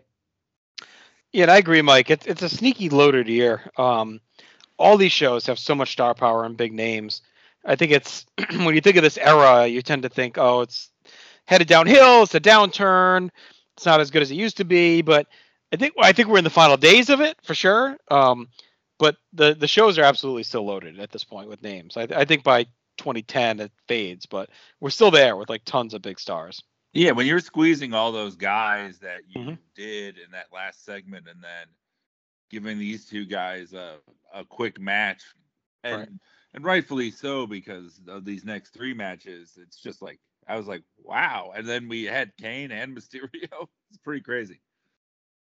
All right, JBL gets on the mic after the match. He's shell shocked. He said he expected to win, but he has to be honest to his fans. His heart wasn't in it tonight. After the past week on Wall Street, he's the most blessed man on earth. Thanks to Congress, they're shelling out billions so people like him could keep their money. It was for the good of the country because people like him employ people like the fans. He rambles on more about that, and then Cryme Tyme show up on the screen from backstage.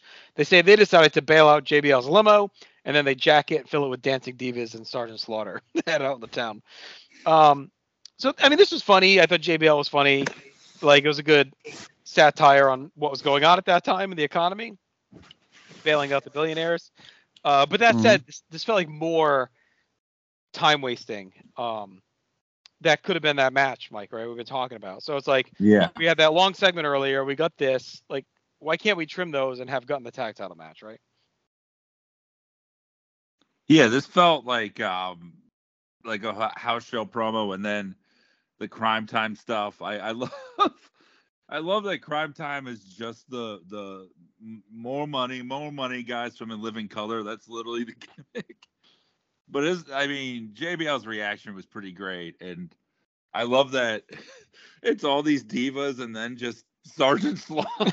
yes. So You random. just pop in, you know, hey, stolen limousine, stolen valor, right? Um, when I found out he was never actually in the war, it blew my mind, and I know. I thought I I was like, I know there's some things in wrestling that are kayfabe and some that aren't, but that I believed in. Um, but this was this I I like this more than the last promo segment. This was fun and JBL did a great job. And I mean, it felt timely at the time, but I mean Mhm. that recession is something we still talk about. So Right. it's pretty pretty amazing to have it immortalized in a pro wrestling segment. Any thoughts on the promo? Uh, yeah, I mean it's it was funny uh, considering the the moment. Um, you know, it just makes JBL look like a goof. But again, this is this is a you know this is a uh, um, uh, a, a skit for Raw. I, I think we don't have time for we don't have time for this right now. And as Mike said, I mean, yeah, the roster is loaded. There's a lot of damn good. There's a lot of damn good uh workers right now. We don't have time for shitty promos and and g- gags. We can get to this shit, you know, on Raw. We have no time for this. Uh, just Batista win and move on. And it's don't I, I don't see what else we need. You know. All right, video package for our next match, which is The Undertaker taking on Big Show. We know that this kind of triggered at our last pay per view, Scott, but what's happened since Unforgiven? Uh, well, since Unforgiven, uh, let's see. I'm just pinning my screen down here. Here we go. On the 822 SmackDown, Vickie Guerrero said that all her actions over the months was because of Edge, and she was proud to have Taker back. And later that night, La Familia welcomed Taker back, only for Taker to say that he was coming for Vickie's soul as he wiped out La Familia. The following week on SmackDown, Taker cut a promo saying he wouldn't forgive Vickie and would drag her to hell as she watched from her office, and La Familia would abandon her as she called out for help only for the lights to go out in her office at the end of the show. On the 9 4 SmackDown, Taker again uh, vowed to send uh, Vickie to hell as Vickie came out during a stare down between Vladimir Kozlov and the Big Show. And she threatened to fine and suspend Show if she didn't, if he didn't leave, which he did. And she said she wasn't intimidated by Taker, as she said he would apologize to her at Unforgiven. We all know what happened at Unforgiven. Uh, on the 9 12 SmackDown, Show and Vickie cut a promo in the ring as Show said that Taker would have to follow the rules as his partnership with Vickie would earn him a title shot and Vickie her apology from Taker. On the 919, uh, Show replayed the footage from Unforgiven to prove that Taker wouldn't be there. And at the end of the night, Chavo Guerrero would watch the footage only for Taker to appear behind him and choke him out. Uh, on Raw, that following Monday, the 22nd, it was announced that Taker and Show would face off at the pay per view. On the 926 SmackDown, Chavo told Vickie the Taker told him that he would find Vickie. And at the end of the night, Vickie, Show, and Chavo were in the ring and said that Taker was afraid the lights would go out. And when they came back on, Chavo was gone and Taker would appear on the Titantron attacking Chavo, which prompted Show to go to the back. And the lights went out again as Taker appeared in the ring when they came on and he would give Vickie the tombstone, which was kind of a cool moment. And on the 10 3 SmackDown, Show put himself in charge and forced Chavo to face Mark Henry and the Great Khali in a handicap match. And after the match, Show cut a promo on Taker until the lights went out, with Show going up the aisle and Taker appeared in the ring when the lights came on. So fairly serendipitous as we get here. All right, tale as old as time. These two uh, back at it. Big Show's flip flops to the feud with Taker. This time over SmackDown Control and Power Plays. Show saunters out solo, still hoping to get back on track. Been scuffling a bit since that hot return. Usual intense Undertaker entrance as he floats to the ring. Taker brings the heat right away with punches, but Show answers back with a shot to the ribs. Taker punches back, but Show pushes through and batters the ribs some more, shoots him into the barricade. Taker punches back into it, controls for a minute until he runs into a big shoulder block. Show keeps slugging in the ribs, pushing through Taker comebacks and hitting more heavy shots. Two big hostiles just really trying to punch each other out. Show comes up empty on a Vader bomb, and then Taker starts to use his speed a bit, hits the ropes and into a flying clothesline. Show blocks old school and hits a choke slam for two. Taker battles back again, ends up hitting a DDT for a close two. The crowd's very invested here. As we move along, Taker's unloading, but Show pulls off the turnbuckle cover and runs Taker into it, and then knocks him out with two punches to the head and one to the back of the head for a very shocking clean win as the ref calls for the bell. Taker's woozy, slow to get up, and leaves as the crowd chants him on. So another shocking finish here with Show knocking Taker out. It's the win he needed to get back on track, no doubt. Uh, pretty fun brawling battle. Felt like a, a heavyweight fight. Just filled with big punches and counter punches into the finish. And this is absolutely the way to rehab Show. Just let him pound the shit out of Taker and go over strong. I mean, if you're trying to build him back up, this is it.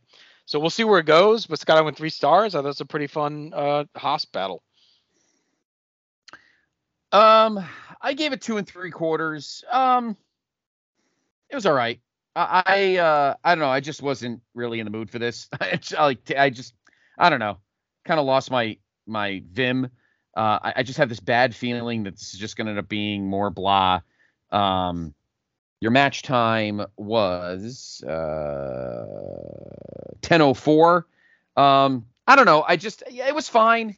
I just kind of felt like this is just holdover slop. Um, you know, Edge is hurt, he's out, so Taker is or uh, Big Show is just kind of a a, a a a bookmark. And I mean, it was okay, but I just didn't have the energy for it. I feel like it's just a, a feud that's just there. Um, I feel like maybe Taker's in a really weird place right now in 2008. Uh, he might be the. I mean, I know the roster's loaded, Mike, but I feel like Taker is not able to take advantage of a loaded roster, and he's kind of floating aimlessly on SmackDown with Jeff Hardy and Triple H at the top. Taker's just kind of waddling around with everybody else.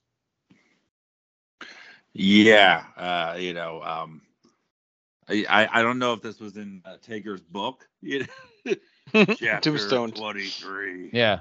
It was the worst of times. um, I mean, yeah, this is one of those. This is one of those feuds that you're just like, will this ever end? Like, how many times has it happened? Um, but the finish was cool. Yeah. That rabbit punch, like, that was awesome. Um, and and I liked, you know, yeah, the two big hosses. I mean, going from like Batista and JBL to a slightly longer version of that in this, but with a different, you know, ending and everything. I, I think that's part of why they did the the JBL Batista thing and made it kind of a squash, and then had J- JBL get humiliated because the heels kind of dominate the rest of the show, and you kind of needed a crowd pleasing moment because this was fun, but as like a big Taker fan, I'm sure a lot of people in the crowd were, and this is an audience that doesn't get a lot of live big events like this. Mhm. It's probably kind of a bummer to watch someone you love so much, you know, the the slayer of big fat guys get beaten by a big fat guy. Yeah, I mean they're into it for sure, um, and it does feel like a big deal at least um, when this happens because Taker has been so protected. Uh, I'm not as negative into this feud as you you are, Scott. Like I'm kind of giving the benefit of the doubt. At first, I was kind of like, uh, but I actually think they've delivered. Like the fight at Unforgiven was pretty good, and this I enjoyed this quite a bit actually. Like it, it caught me off guard and makes me wonder what's to come. So we haven't really gotten Taker versus Show like with modern Taker and in shape show. So, you know, yeah, it's a rehash, but it's it's kind of a different take on it given where they're at respectively Mhm. in the ring and physically. So we'll see. We'll see how it rolls along. But That would have been amazing if they changed his name from Big Show to In Shape Show. Yes. Yes, In Shape Show tonight. physically healthy show. well, he's a All right. moderately Slightly overweight. age and size show. All right, JR Taz revealed the poll results. Jeff Hardy wins with 72%. And that brings us to a video package for our next match for the WWE Championship. Triple H defending against Jeff Hardy. Scott, tell us how we got to this point. Well, uh, it has been a very interesting uh, journey. Uh, let's see. On the 912 uh, SmackDown. Uh, let's see. I'm sure I get to there. There we go. On the 912 SmackDown, Triple H talked about being the only champion to retain it Unforgiven when Jeff came out. And they went back and forth as Triple H said that Jeff always came close to grabbing the brass ring, only to fail. And that without Matt, he wouldn't stay on the straight path while Jeff brought up the Triple H had what he had for being in certain families. Ooh. At the end of the night, Jeff defeated Shelton Benjamin, the Brian, the Brian Kendrick, and Montel Vontavious Porter in a fatal four-way to earn a title match at No Mercy. After the match, Vladimir Kozlov came out and attacked Hardy before hitting an inverted DDT. On the 919 SmackDown, Jeff talked about Triple H's words last week and said that it was giving him more motivation and he would defeat Kendrick in a match only for Kozlov to come out and attack him again. At the end of the night, Triple H had defeated MVP in a match only for Kozlov to come out and attack him as well. On the 926 SmackDown, Jeff and Triple H defeated MVP and Kendrick in a tag match as Jeff gave Triple H the title and they shook hands. And later in the night, Kozlov fought the great Carlito in no contest when Triple H got involved, and the two men beat him down as well as Jeff, who tried to make the save. On the 10 3 SmackDown, Jeff teamed with Batista, Rey Mysterio, and Finlay to defeat JBL, Kane, MVP, and Kendrick in an eight man tag. And in the main event, Triple H defeated Chris Jericho and Matt Hardy in a battle of champions. After the match, Jeff made the save for Triple H against Jericho, only to give him the twist of fate. But then Kozlov came out and laid both Jeff and Triple H out. There we go. All right. This one's been building for a while. Hardy is back in position to finally cash in after suspension. Big pop as he dances out, feeling more and more like a star. Good reaction for Hunter too as he rolls through, completing his full strong year since winning the belt back a year ago at No Mercy. After a handshake, Hardy turns and Hunter attacks and almost snags a quick win. They reset with a chuckle. Hunter works the arm. We ease through some standing holds and feeling out. They transition back and forth as we slowly edge along. Hunter tries to start to power up, but Hardy picks up the pace and cleans him out to the floor. Hardy controls back inside, bridging between getting reckless and staying steady and a step ahead, but he almost walks into a pedigree, blocks it, and dumps Hunter to the floor. Hunter turns the tide outside as Hardy whiffs on a somersault plancha, splats out on the floor. He finally took that chance and missed it. Back inside, Hunter starts to batter the back with some snap offense. Good job targeting with heavy stuff, grabbing some near falls. He goes to an abdominal stretch, dissecting Hardy. Hardy comes back with a clothesline takedown, starts to pepper the champ with drop kicks and quick hits. Hunter bails out. Hardy meets him with a somersault plancha, hits this time. It's a great payoff to earlier. Hardy keeps plowing into Hunter in the ring. Hunter counters a twist of fate with a lariat for two. Hunter takes a rare risk. Hardy counters and gets a gourd buster for a close two. Hunter takes Hardy down hard on his back and hits a spine buster as the crowd is fully into Hardy now. Hunter sets up the pedigree, but Hardy counters into a slingshot. Hunter hits the post. Hardy hits the whisper in the wind for a super close number two with the crowd edging hard. Hardy fires off up the pin and heads up top. He misses the swanton. Hunter loads the pedigree, but Hardy counters into a twist of fate. He goes up top and hits the swanton, but as he covers, Hunter cradles through and pins Hardy to win and retain the title to great heat. As Hardy comes up just short again. Uh, a great match. The pacing was perfect. Both guys are on point. Really good back and forth. And the final minutes were fantastic. The crowd is fully invested. Hunter finds a way to win, but it keeps Hardy on his level as he barely sneaks it out. It didn't just flatten him. Uh, this is really well done. Hardy, uh, Hunter keeps rolling. Hardy obviously will be back. Mike going four stars. This is a really good match. Even though we don't get Hardy winning, he keeps really pretty much on even pace here.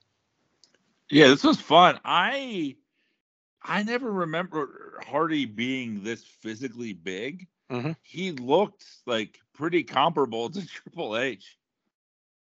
I don't I don't know if he was on the main event juice at the time or not, but I was He's definitely bulking up somehow. Yeah, one way or the other. Yeah, right. Because I'm like, this is not like your typical skinny jeans, early 2000s Hardy. I mean, he's he was filling out the jeans and just buff, but um, I thought this was fun. Like this, and this was like one of those. Oh, this is a fun matchup. Like I, I remember seeing this when it happened, and I'm like, I don't think I've ever seen those two guys. Uh, and they really, you know, pulled off a really fun match. And I think on a lot of other pay per views of this era, this itself could have been a main event. I went three and a half stars, but you know, uh, you know, then yeah, we get uh, Vladimir Kozlov afterwards, and uh, you know, take back what I said about star power.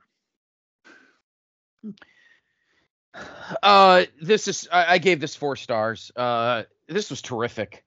Uh, your match time 1702, so you know, pretty good time. It was a lot of fun. I mean, it was a fun back and forth. Jeff Hardy really focused. Like this is the first time I feel in the time I've watched him that he focused. Like it, it- he wrestled a main event match and not just a upgraded mid card match. Like he wrestled like this was it for him and I I think that's fantastic. And uh and Triple H just like kind of went with the went with the flow and he kind of he worked it well. And this babyface run is better than any of the more annoying ones he ever had in this time, like the like when he came back in 02. Uh this fits better. Like this is just, hey, I'm me. It's kind of like Steve Austin, but not as ornery in the sense that he's not overly he's just facing heels rather than Mhm. being an over baby face acting like a baby face per se but uh um uh, you know, the the match just showed how amazing uh, Jeff Hardy can be when he's focused, and it was a fantastic match. Uh, I didn't think Jeff was going to win. I feel like they were going to make it something a little more special. Uh, I didn't. You know, it's funny. I didn't hate Vladimir Kozlov. Um, you know, they have to create stars. I mean, they used to make fun of the fact that his tights were too tight, but uh, you know, they look like fucking jacked up underwear. But the fact remained, he he was a pretty good heel. He was doing decent squashes. Um, and they were trying to build something up, but we'll see what happens from there. But kudos to Jeff Hardy, who wrestled like his life depended on it, and it was a main event match. It was not a amplified mid card match. He wrestled a main event match, Mhm. And I I give him all the credit in the world to to hang with one of the best and put on a great great title match. You know what really That- stuck out in this too was uh JR's call at the end. Yeah. Like when he gets that very like screamy and he doesn't do it a lot, so it means something when he does. And he's like, you know, come on, kid. Like it made it feel like a WrestleMania moment, even. Like it was this big moment and it, it added to like the deflation of, you know, and obviously this feud would continue because it it felt like it ended on a cliffhanger. It was really Mhm. good storytelling. Yeah, the I think the tricky part now is going to be for them is like when do you pull the trigger? Because it's still okay. They're building it well. He's getting closer and closer. And Hunter's been really good over the last year, but at some point you're going to hit that inflection point of okay, it's this Triple H burying a guy again, right? So like what is that tipping point of when okay, now is the time to pull the trigger on Hardy before it gets to be okay, we missed the window and it's just Triple H again. So I'll be curious to see when that happens as we go forward. All right, Arn Anderson's backstage. and congratulates Hunter. Arn says he thought Hardy had him. Hunter says it's only a matter of time. This is where Kozlov comes in. He stares at Hunter, gives him a warning in Russian, and then congratulates him. And they just keep staring at each other until Kozlov leaves. So it looks like maybe we're setting up Kozlov for Hunter here for sure. We get a video package for our main event, and that is Chris Jericho defending the World, uh, World Heavyweight title against Shawn Michaels in a ladder match. Scott, tell us how we got to this point. Oh my! At this point, we should all know how we got to this point because it has been very well documented. On the 9-8 Raw, uh, the oh, screen just flipped. Hold on. On the 9-8 Raw, Jericho showed off the scars from the previous night, but claimed that he was the ultimate victor. He was now world champion, and Michaels beat him in a non-sanctioned match, which doesn't count, so nobody cares. Later in the night, Jericho teamed with JBL to defeat Batista in a handicap match. On the 9-15 Raw, Jericho defeated CM Punk in a cage match to retain the title. At the, at the end of the night, it was revealed that Michaels would get the title shot at No Mercy, and it would be a ladder match. On the 922 Raw, Jericho cut a promo on top of a ladder and vowed to remain champion uh, until Randy Orton interrupted and reminded him that he took out Punk at Unforgiven, which led to Jericho becoming champion. At the end of the night, Jericho teamed with Cade and JBL to defeat Michaels and Batista in a handicap match. And finally, on the 929 Raw, uh, Michaels talked about facing Jericho and Cade later that night in a tag match, and Cade would cut a promo on pinning Michaels last week. And in the main event, Michaels teamed with Triple H to defeat Jericho and Cade by DQ. After the match, Jericho would bring out a ladder only for Triple H to hit Cade with a sledgehammer, and Michaels give him sweet chin music into a pedigree from Triple H, and Michaels would come off the ladder with an elbow onto Cade as Jericho watched from the stage. And incidentally, Mr. Meltzer would name this match match of the year. Hmm. All right, let's see if we agree.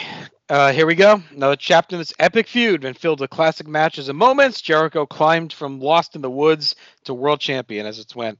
Jericho stoic and focused. He comes out. Michaels matches his intensity, a shot at revenge and the belt.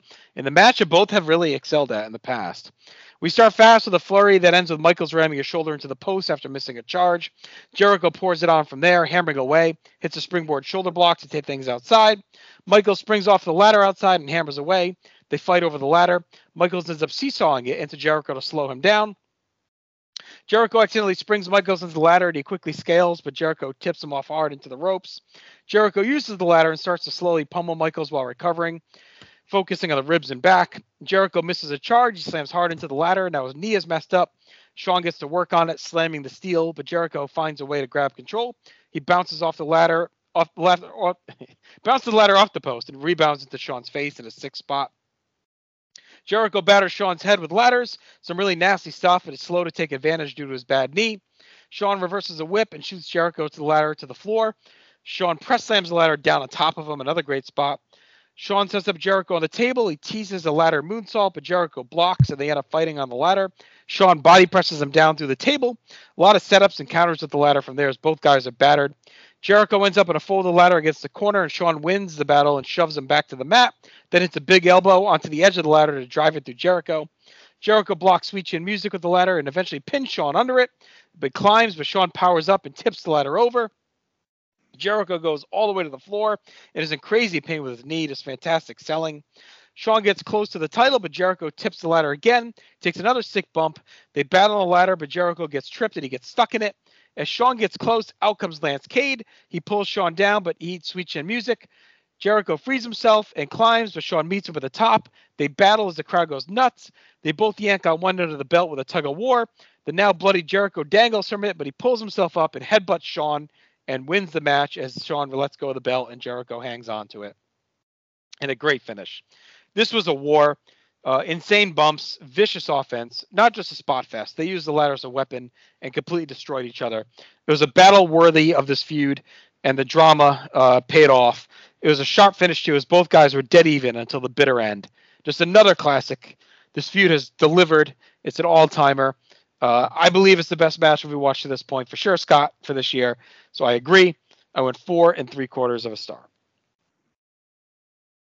Uh, I went uh, four and three quarters as well, just falling short of five for me. Uh, your match time, your match time was. Uh, did they hit 30 minutes? Let me see. I don't think they quite. Oh no, 22-20. So it was actually Yeah. shorter than the match in Unforgiven. Which is nice. That's fine. We didn't need, Yes. you know, we didn't need to drag out the drama. Just bang it through. Right. Um, this match is amazing. Mhm. Uh, and I argue, and, and after watching it, I realized, you know what? The match, it, it makes me realize the match at Unforgiven is pretty fucking good. Yeah. Compared, uh, because I think it's just as even with this. This match is is uh, is is, is amazing. I had this And- better, but yes, they're both great. Yeah, I, I, I to me they're almost equal, and I, I don't think there's any problem with Dave making this the match of the year because even oh, and let me tell you something, 05 to end of 09, uh, TNA was pretty good considering who's there, and for Dave to make this match of the year speaks volumes because uh, you had a ton of of amazing workers, and I mean, you got Kurt, AJ, and Samoa Joe alone Mm-hmm. in TNA at this time and this match still because you got two guys who just get it and we've talked about that. And this is not a spot fest. These guys know not to make a spot fest. This is them. You know, the ladder is the key to open the door to the world title and it's a weapon. But it's not like but you know, they're not those kind of guys that kind of fuck around for 5 minutes and then big spot fuck around for 5. That's what I always used to uh, get on Jeff Hardy's case about. He didn't know how to put the spots together. He just kind of fucked around and then big spot and then fucked around and then big spot. We're talking about two guys who don't do that and probably haven't done it in 15 years. Um, Shawn's probably never done it in 22 years. Um, it just it was just violence. Like Shawn, the reason I love watching Shawn in title matches at this time was to him the title was secondary. He wasn't winning it for himself. He knew his resume was well documented. It was about punishment and revenge for the other guy. And if taking away the world title would make him miserable, would would hurt Jericho, so be it. That's the difference. Shawn wasn't doing it for himself. This isn't the 1997, 1996 Shawn. This is the Shawn that the belt means nothing to him in the in, in the grand scheme of things. It's about hurting Jericho. All about hurting Jericho. And it goes back to the punch to Rebecca at SummerSlam. And that is the lynch to making taking this to the next level. That's why, Mike, I love this match to death, and I love watching these two guys wrestle. Number one, because this is literally the last match of the ruthless aggression era. This is it. Um, so they go out in a w- with a bang, in arguably the best match of this half of the decade. Yeah, I'm gonna go the full five on this one, Mm, and okay. A part of that is because it feels rare that you get a feud this good with the blow off that actually feels final in Mhm. this way. Like my favorite feud of the early '90s is Savage and Roberts, and you know, there's there's definitely a thing that that has in common with this. You know, there is the like, oh, you hit the white, like you dastardly. It, it just Right. makes the person so much more evil. But that never got the blow off match that this got, and the build of it all. I mean, yeah, it, I feel like the quarter of a star off is just Lance Cade. like it does date this as very specific to 2008, but at the same time, like I was I was blown away by this. I wish that I don't think they do it right on the network. They should just have these feuds in their Yeah. entirety from beginning to end in one package. Yeah, it's something that I don't know why they never, especially before even before Peacock when they were really trying to do different like stuff, right? Um, that could have been something really cool that they never quite did.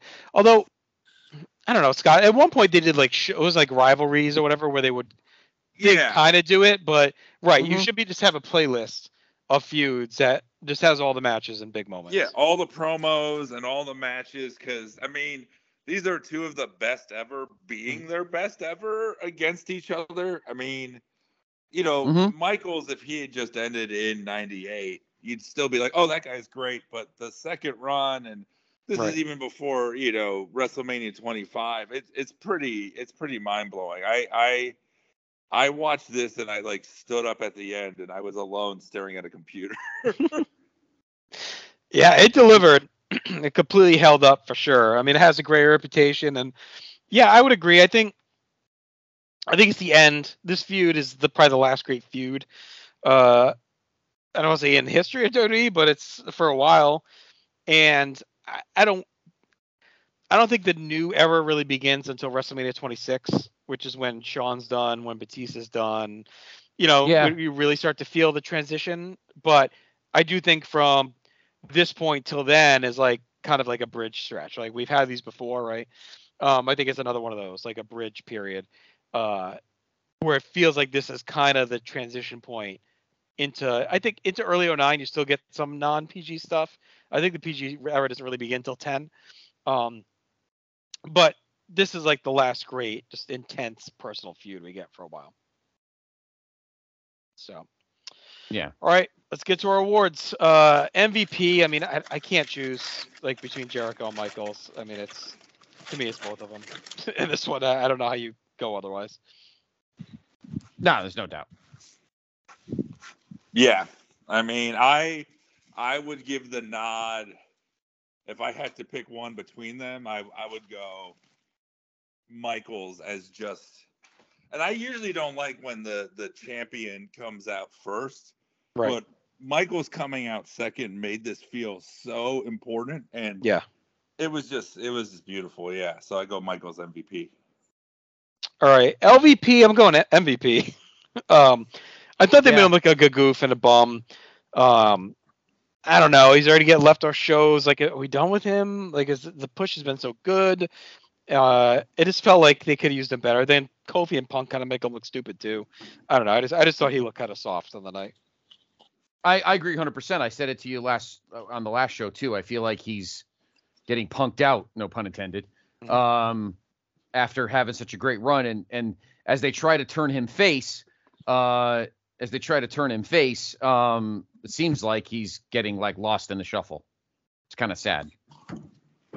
Yeah, I mean, I agree. It, when you said it, JT, of like when your gimmick is I'm not on the show, and then you prove why uh, you are the LVP. Right. Yep. Exactly. All right. Hmm. Best match. I'm assuming we all agree. Uh, Yeah. Shawn Jericho. Okay. Uh, worst Yeah. match. I had the women's uh, Beth and Candice. Uh, yeah, yeah, but not but not bad though. Not as bad as the one the last month, the last show. Yeah, I'll go with that. Yeah, that's fair. All right. Best moment. I went Jericho's celebration at the end. Bloody, barely able to stand with the title. just on Yep. top of the world right now.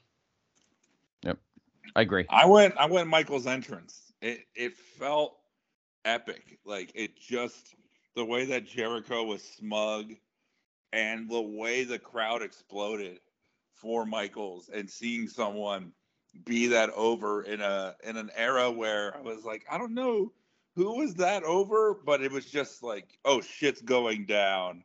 Right. The, even and that song can be so silly, but it felt like a battle cry. Sexy boy.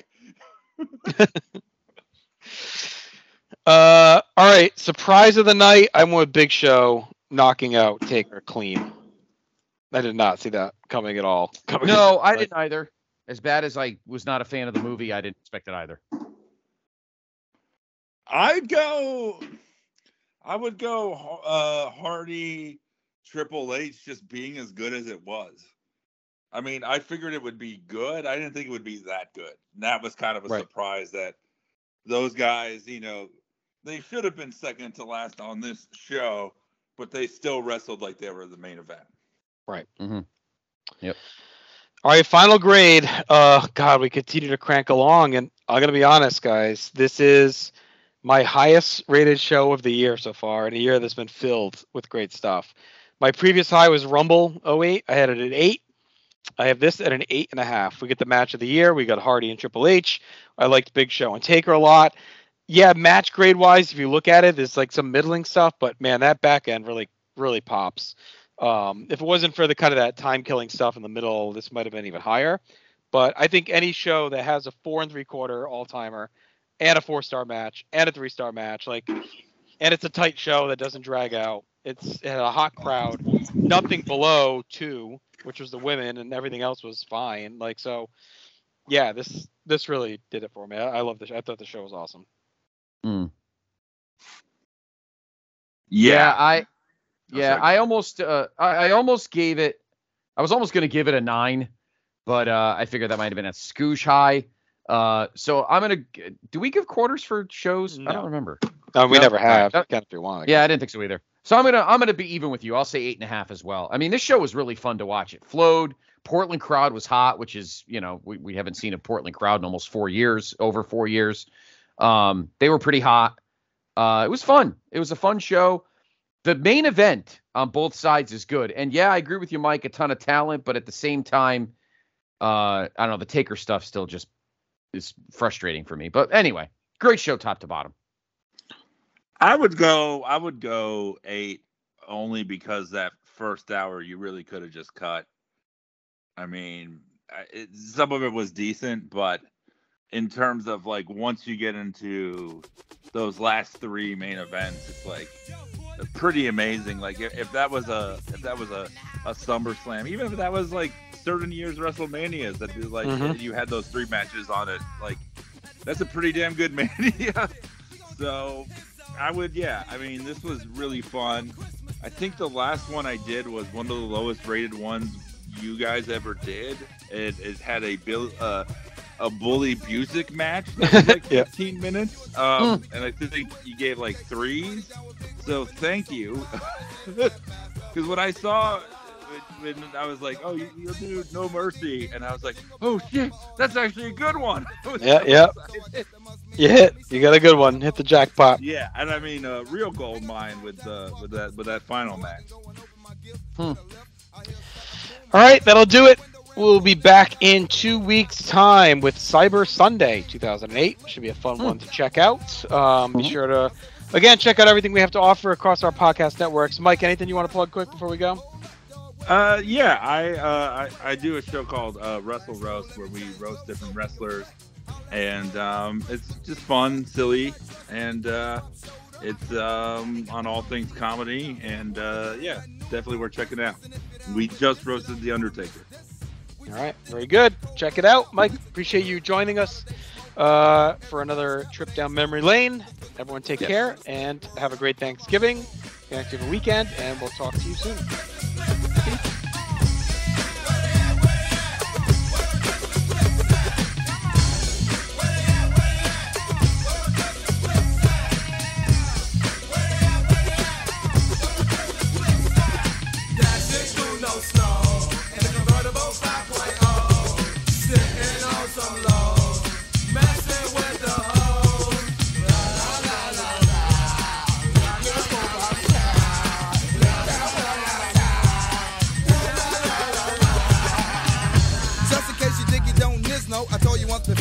his oh. Hoes like brothers to play Santa Claus. To try to get off in them drawers, but not me. See, I ain't trying to kiss you though. You can keep it to yourself and the mistletoe. Rip down for the holiday season. Do it like this for a reason. Check it. See, Christmas is supposed to be pleasant, but I'm tired of cheap hoes trying to get presents. Buying brothers penny junk for a small amount. Talk about it's the thought, not the gift that counts. Whatever. Save it for your man, baby doll.